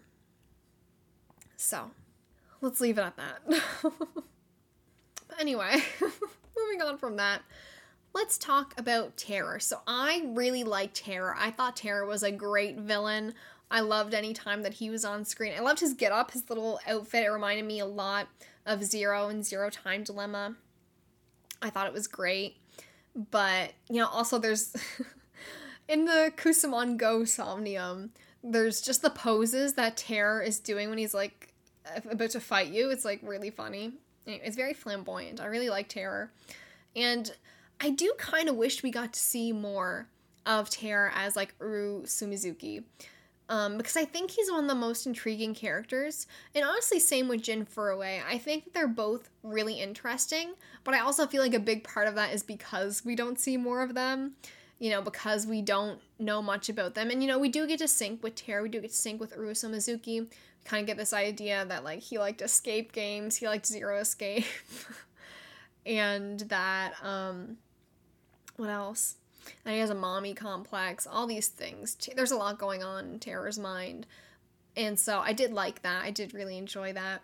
But I want I want to know more and I want to know more about Jin Furue cuz Jin Furue we really we don't know anything about. You know, we have interactions with Terra obviously, but you never you never get to see who Jin is as a character and that's fine. Um, I like the mystery and the intrigue of it. It's just like, oh, you know? It almost reminds me of Renju in the first I, the Somnium Files game. You never get to directly interact with him, you know? You just hear about him from other characters. And that was another thing that I really liked about Renju. So I do think that the mystery about these characters is a good thing because, like I said, I'm very intrigued by it. Like it worked, but I'm just like, oh, I wish I saw a bit more, you know? Now, a twist that I really did enjoy was the half body twist with Jin with Jin Furue and Urusa Mizuki being all like fucked up together and Chikara messing with them. I thought that that was a very good twist because, you know, that affects the characters in the game, that affects the storytelling, etc., etc. I really liked that. And, you know, there is a lot of lead up to that where, you know, they find the machine, and, you know, that's how they split the bodies in half but then you can like put them together. You know, I don't know how much logical sense it makes, but it's fine. I can put some suspense of disbelief in that because I'm like, oh, like, you know, sci fi or something, you know, it's fine. But I did, I really liked that twist because I remember when I was playing the game, um, there's somewhere, I don't know if it's early on or maybe mid game, we are at Iowan and someone mentions that there was this kid, Urusa Mizuki, that went missing. And right away I was like, oh, that's terror. because it's just it's such an uchi thing where it's like a, a, random character that has a very small you know kind of side character that's actually the big bad type thing. I was like okay i feel like that's terror and i was i was right. I mean i had the right idea at least. Didn't know how that was going to come together but i was just like you know what? I feel like that kid is terror and i was correct. And i really liked it. And you know similarly that i felt more earned than the timeline one. You know, the timeline one asks a lot of you, whereas I feel like the half body stuff, that was just cool. You know, I really liked that. Another thing that I kind of predicted, I mean, not really, but kind of. The first time, maybe not the first time, but like very early on in my playthrough, when I saw the freezer in Brahmin, I was like, I was ma- I started making jokes right away. I was like, there's definitely something in there because it, that just happens with Uchikoshi games and freezers, you know? You think in 999, that's where you have like these in depth conversations. And like in the first AI game, um, Monika is in the warehouse, which is like essentially a freezer, right? And so I was like, right away, I was like, there's definitely gonna be like a body in there, like something. And especially because it wouldn't let you x ray the freezer or like go in it or anything. I was like, there's definitely some shady shit going on in this freezer. And I was right. uh, yeah, that was a lot of fun when I found that out when they were like, oh, we gotta go in the freezer. I was like, oh, it's happening. It's happening. We're gonna see the body. It's very great. Another thing, so on the gameplay side of things, I feel like reverse sync was underutilized. I feel like it is such a good concept to be syncing into someone and then like they reverse sync on you that like I think if we get a third AI of the Somnium Files game, I would love to see that utilized more. And you know, one thing I think would be really good, and maybe I'm like doing some predictions here, but like Uchi, if you're listening and you want an idea for reverse sync, um, like imagine you have multiple playable characters again, you know, give us like Date, Bibi, Mizuki, Ryuki, whatever.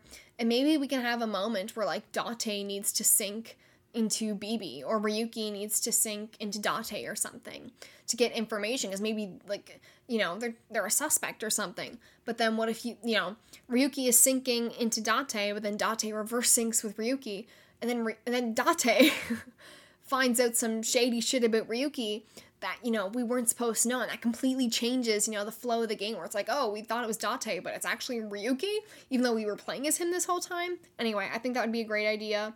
I think reverse sync is just so cool. It's real shame that we only get to use it once in the entire game. It's not really that useful. I just think it's such a cool concept and they could do a lot with it. So there's going to be a third eye game. Please use reverse sync and make it interesting.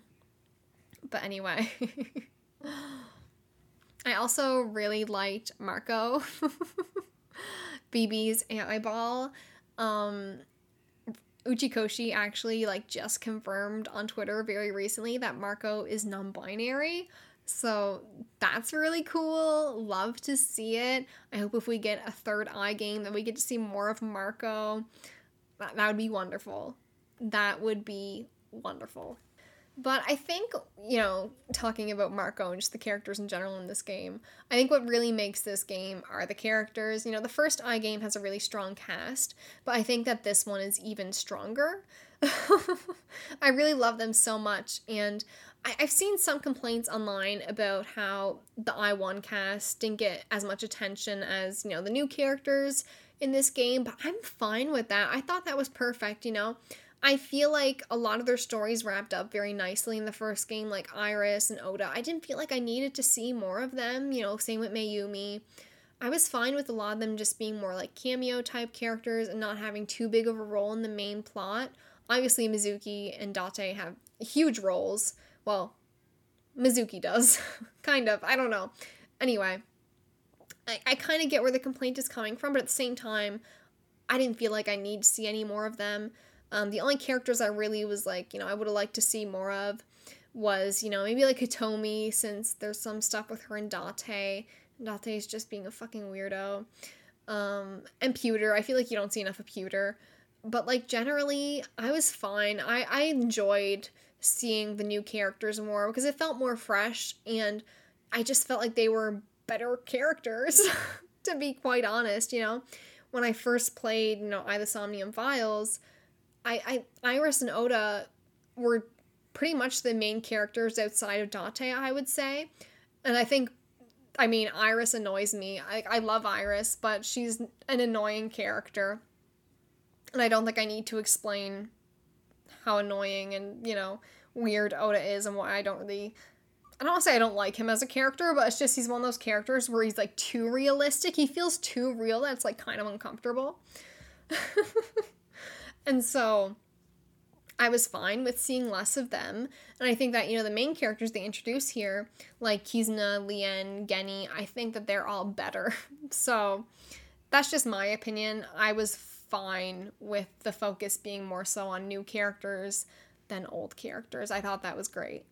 I would have liked to see Date a bit more though.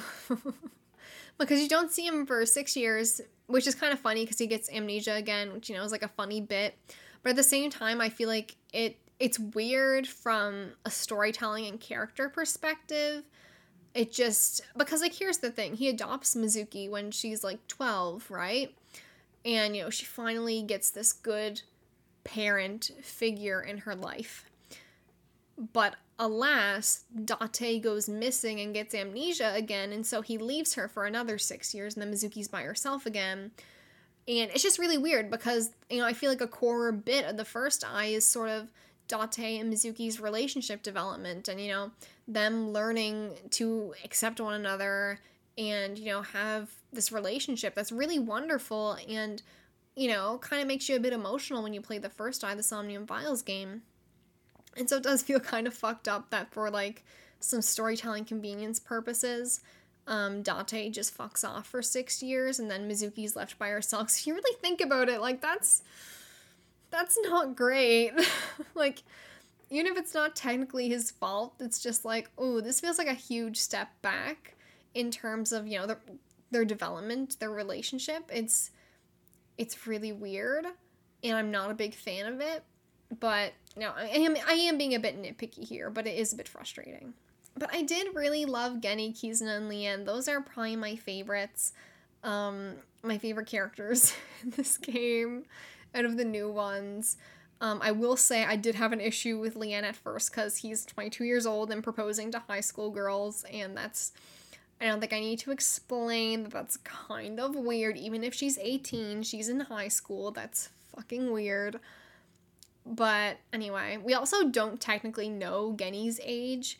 Um, it's not listed in like his character thing. It says unknown, but I think it's safe to assume he's at least the same age as Lien, if not older. And he's also in love with a high schooler, so um, that's weird. Once again, that's another issue I have with this game. It's just its obsession with high school girls.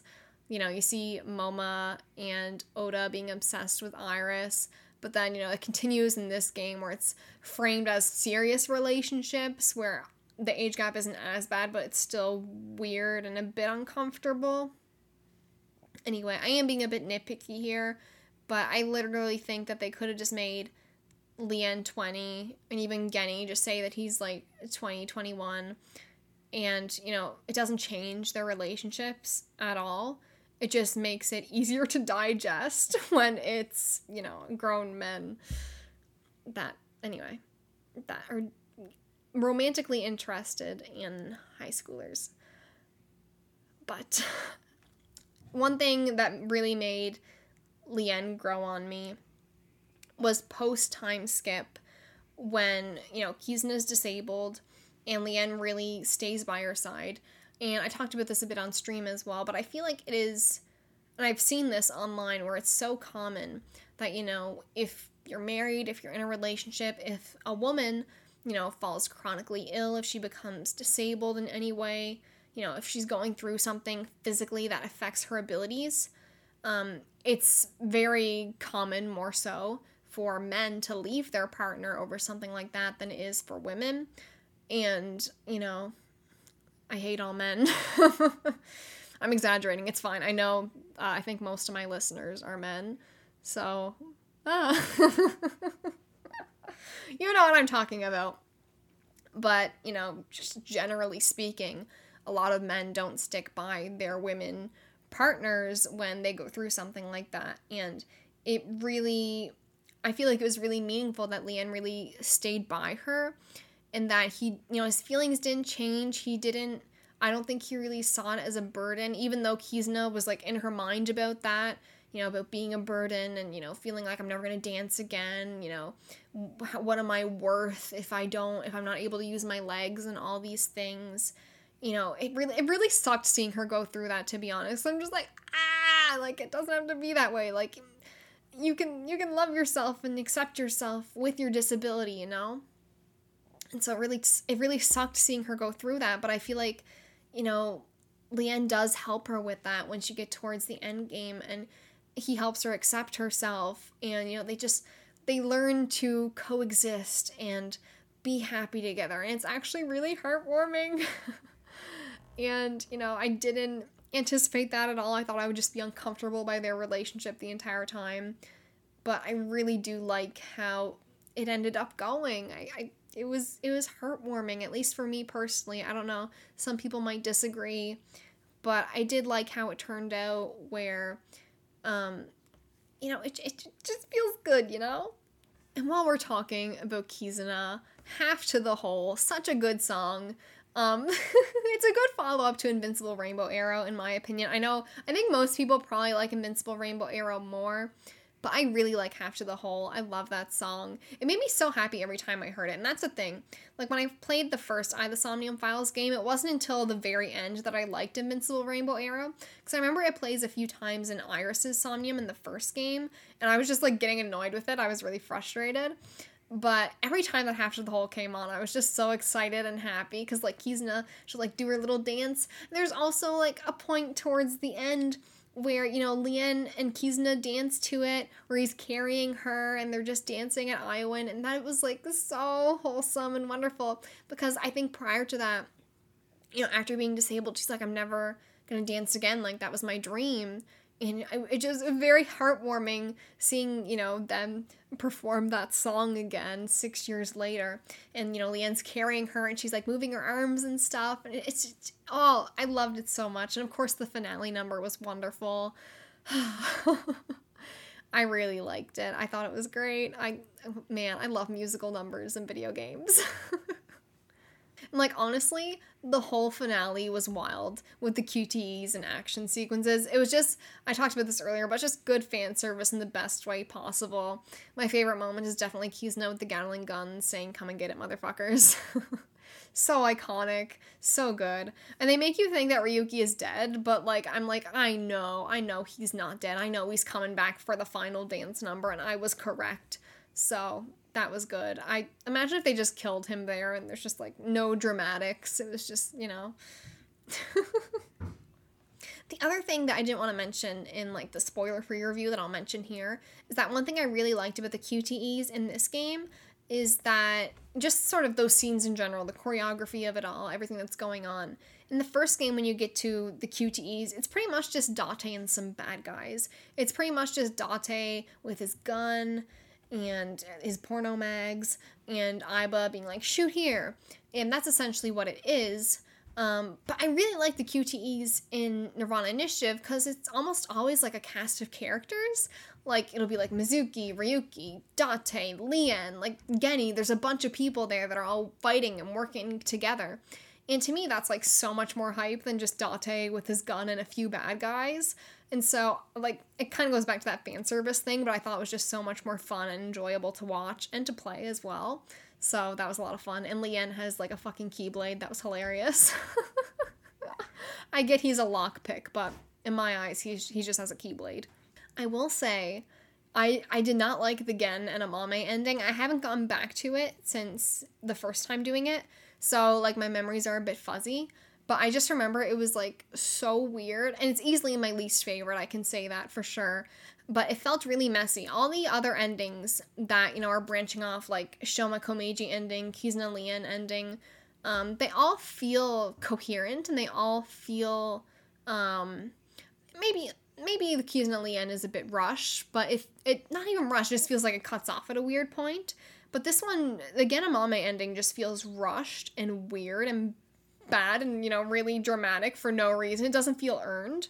And so like the end with Amame grabbing the gun and just being a dumb bitch like that. At that point, I started to dislike Amame. I was like, I was okay with her, but then at that point, I started to dislike her because she like grabs the gun. It's like, what are you doing?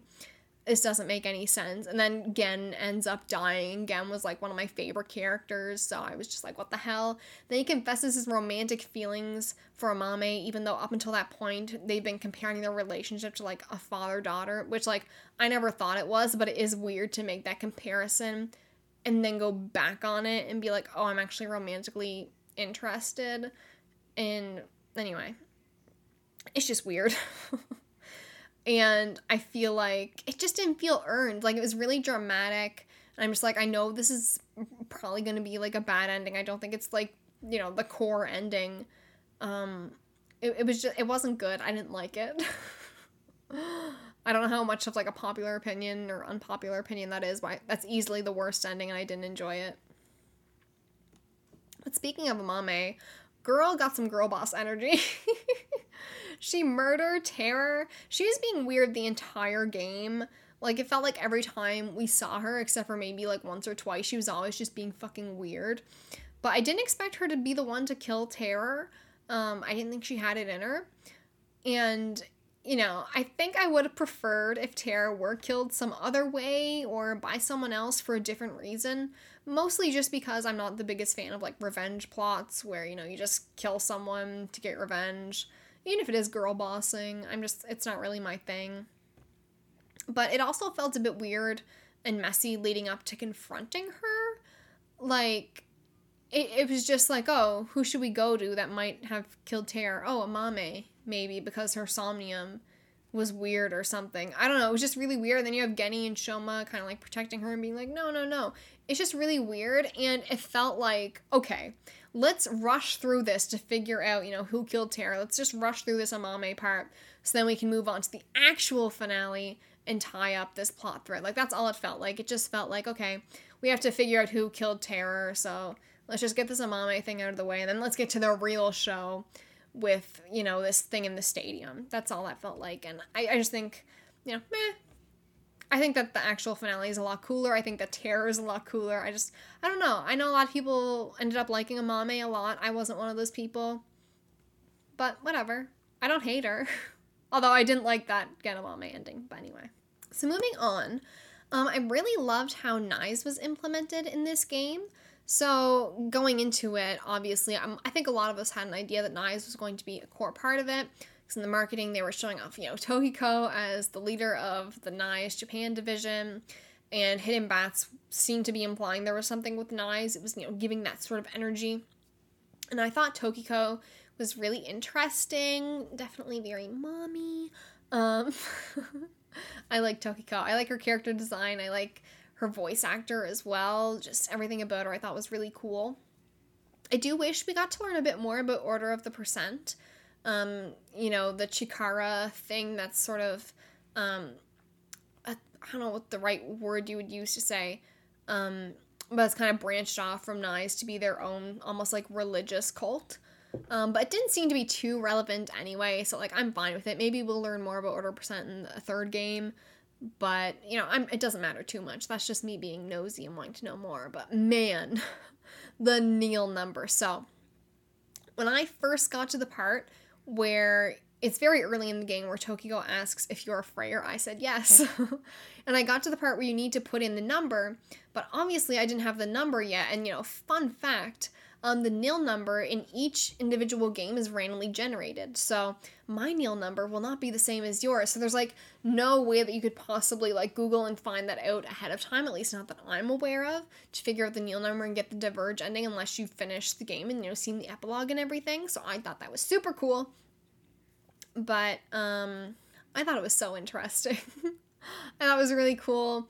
And at the very end of the epilogue, when we got the nil number, I freaked out because you know I've been waiting the whole game because I was so you know when I tried to put in the nil number, but then you know I didn't have a nil number, and I just had to go back and she was like, "Oh, so you were lying to me?" It's like, "Oh no, but I am a Freyr, but I don't have that information yet." And so at the end of the game, when we finally got that, and I went back and I put in the number, I was like, "Oh, this is like so exciting!" I really liked that. That was one of my favorite parts of the game, I think. I love when like the simulation sort of breaks. And so you have um, the bodyguard almost like T posing, and Tokiko's like, come and find me. And you can just like no clip through the area. And it's just so cool. And you know, you walk, well, you run over and you're trying to find Tokiko. And you see her standing there with like almost like red flames, it looks like. Like she's just surrounded in red. It's like her aura or something. And I was like so scared. Like that was one of the scariest parts of the game for me. Like the only moment I remember being like, oh, this is weird. Like I think it's just something about the meta commentary and just Tokiko as a person and you know the red aura that she was emitting. Um, I was like, I feel like if I go up to her, I'm going to die. Like I'm gonna go up and then I'm gonna get like jump scared or she's gonna like chase me or like I'm just gonna die. Like I feel like I'm gonna die in real life if I go up to her. But anyway, it was scary, but I did it and it was so cool. but anyway, I think those are most of my thoughts on um, the story. Hopefully, I don't know. it's gonna be a long, long episode. Anyway, let's talk a bit about Somniums. So, Kusamon Go was definitely my favorite Somnium. I thought was so funny that So Sejima was a gym leader. And there's some really funny shit in that Somnium, by the way. If you use Boss's blackmail ability on So Sejima, it does 999 damage, which is just hilarious because he's a politician. It makes sense. I thought it was funny. You can also unlock the secret Kusamon F. That's like a shadow of Falco from the first game. And he does infinite damage. It's fantastic. It's so much fun. I thought it was so good. That's easily my favorite Somnium. But I did also really like like Genny's. I thought that the aesthetics of Tokiko's Somnium was pretty cool. Um, what were some other ones? Chikara's Somnium wasn't wasn't like great, but I did like the music. And Masked Woman's Somnium is another one of my favorites. Um, the music that plays there is like fantastic, banger. Love that song. Um, there's some good Somniums. Also, Lien Somnium, um, music wise, was really good as well. So another thing I want to talk about is I mean, I guess this is kind of going back to story already, but like not really. It's more so anyway. Let me just talk about it.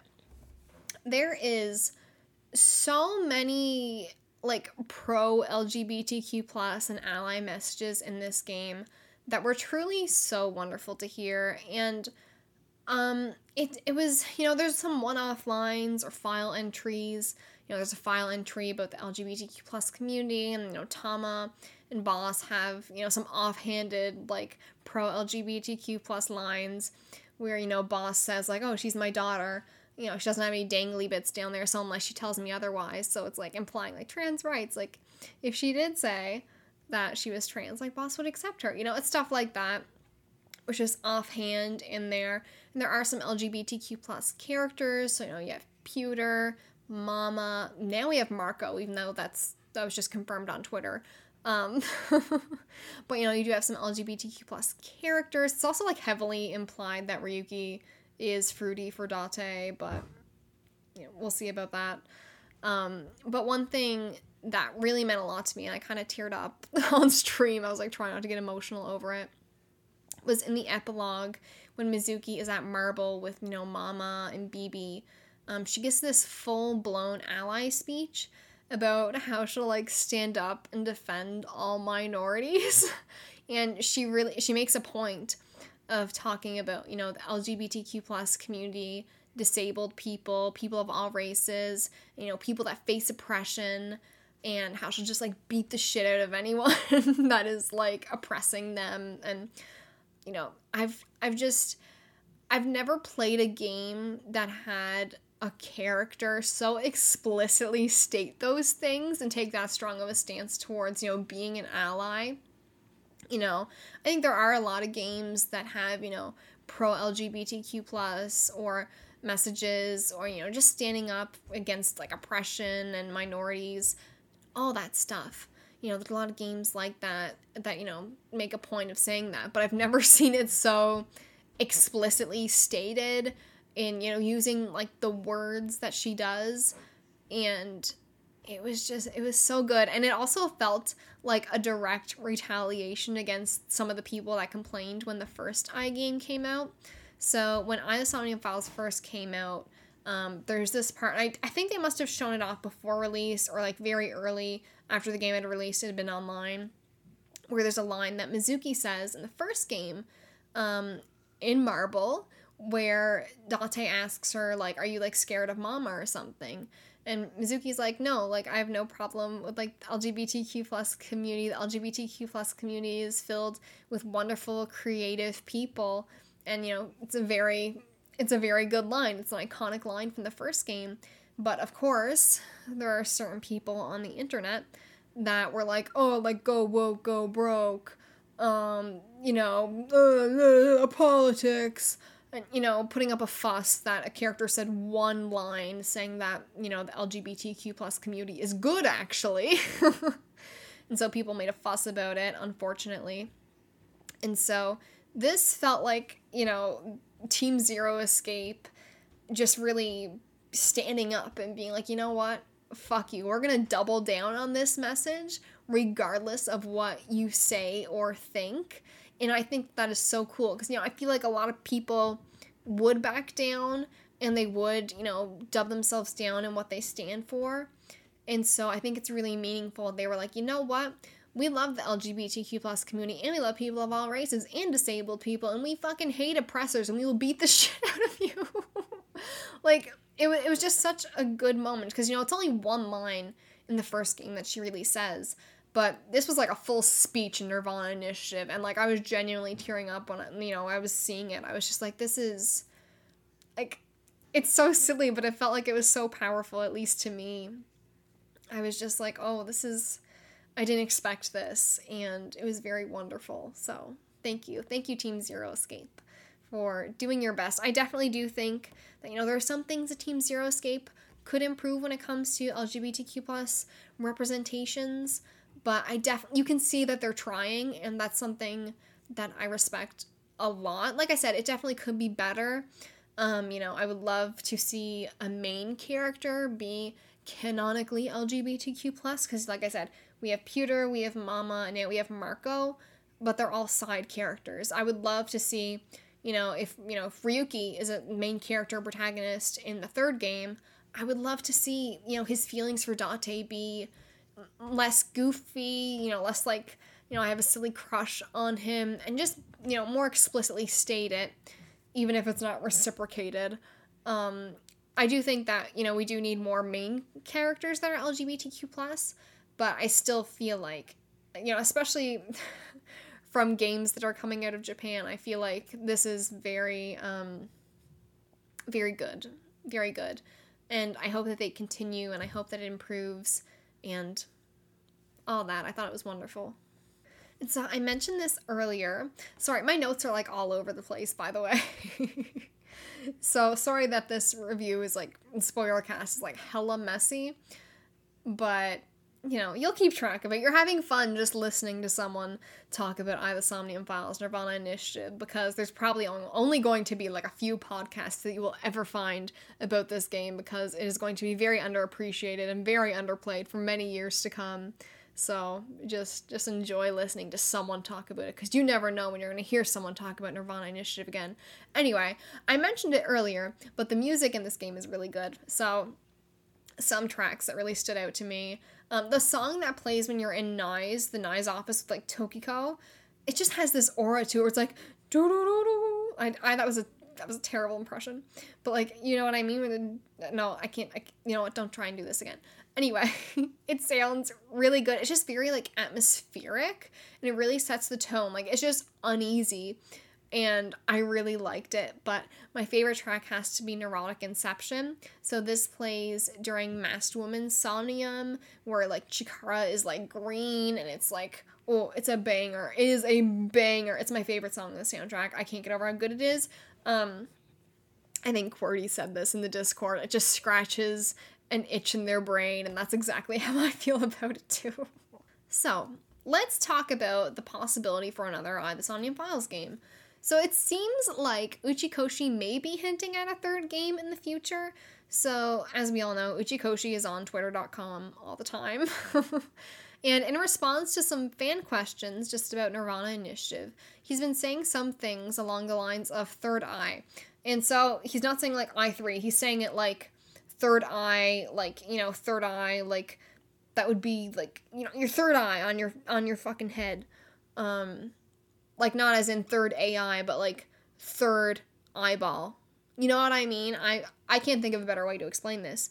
T H I R D space E Y E, third eye. and he even linked a wiki page about the third eye to someone. So um I'm not sure what direction they would take with a sequel but personally i think they should follow directly follow up and lean more to the simulation theory stuff with Nyx and Freyr, kind of like how Adam was saying earlier, because I feel like there's a lot of possibilities here, and I don't think they should try and appeal to newcomers again, to be completely honest. Even though I see why they do that, I think, um, I think an I sequel would be more interesting if it does lean more into at least Freyr specifically as a character because I feel like you could even say that in the first game there's some Freyr stuff where it's like the branching timelines um, and even the simulation stuff that could be explained by stuff like that but that haven't really paid off and we haven't even really seen that much of a payoff in Nirvana Initiative when it comes to that. So I definitely think if they want to do a third one they should just say fuck it spoilers for the first game and the second game and just go full out. I think that would be great and I also want to see Tokiko be resurrected. Actually, there's one cool moment because you don't know about the timelines at this point uh, crossing over. But there's one point where you think that, you know, Tokiko is dead when you're playing as Ryuki for the first time because she dies pretty early on. But then that's obviously in the present, but you think it's six years ago. And there's a moment where you're playing as Mizuki where you think it's in the present, but it's actually six years ago and so um, you think Tokiko's dead when you're playing as Mizuki, and it's you're in I can't remember what they call it, but it's the area that was in the first game. And Tokiko shows up, and you're like, "What the fuck?" Like she actually resurrected herself because you think she's dead when really she's she's alive at that point. Um, but that was another really cool thing where I was like, ah. But then you know, Diverge ending almost does imply that you know maybe there's something going on with Tokiko, even though that is six years ago. I know. Um, it just it feels really cool. I I, I want to see Tokiko come back. I think that she is so cool, and just just like the thematic stuff around Tokiko and Nyx and simulation theory, I think is really cool. So bring her back, bring all of that back if there is a third eye, and also I want to see Marco. I want to see more of Marco if we get a third eye. There's so many possibilities. okay. I I mean, I've said pretty much everything that was in my notes. I probably have more thoughts on this game. I definitely have more thoughts on this game, but I think I got the most important ones out there. Um, if you want to talk to me more about Nirvana Initiative, please. Um, we have a Discord channel in a Discord like thread within that channel for Zero Escape and I the Somnium Files if you want to talk about it there. I'm also, you know, you can DM me on Twitter. I love talking about this shit. Um, like I said, I'm still kind of forming my thoughts. I feel like, you know, once I finish my playthrough of like the chronological order, maybe I'll have even more thoughts about this game. But man, it's it's really good and I really loved it. Like I said, I have issues with it, but overall it was such a good experience and I think that if they did do another game, it could be even better. It could also be worse, but I think it could be really better if they really double down on some Freyr stuff. And man, man, it was it was good. I hope you enjoyed listening to me just like scream about I the Somnium Files Nirvana Initiative. I've been waiting to do this for a long time. It's been a long time coming, so I hope you enjoyed listening to this and maybe like fangirling with me. But anyway, be sure to let me know in the comments what your thoughts on I the Somnium Files Nirvana Initiative is. If you are listening on YouTube, please let me know. Let me know because I need to know. I love talking about this. Moving on, thank you so much for listening to the Luna's Galaxy podcast. It has been a long one. This might be my longest episode yet, so thank you so much for listening. If you enjoyed this episode, please feel free to like, comment, and subscribe on YouTube or leave a review on Apple Podcasts. I'll be back on Tuesday, August 16th, the next episode where we'll be discussing who knows what. If you want to be a part of the Luna's Galaxy community, you can join our Discord server. Link is in the description. You can also keep up with me on Twitter, Instagram, or Twitch, where I'm at EmiLuna Games. I hope you all have a wonderful day, and I will see you next time. Bye bye.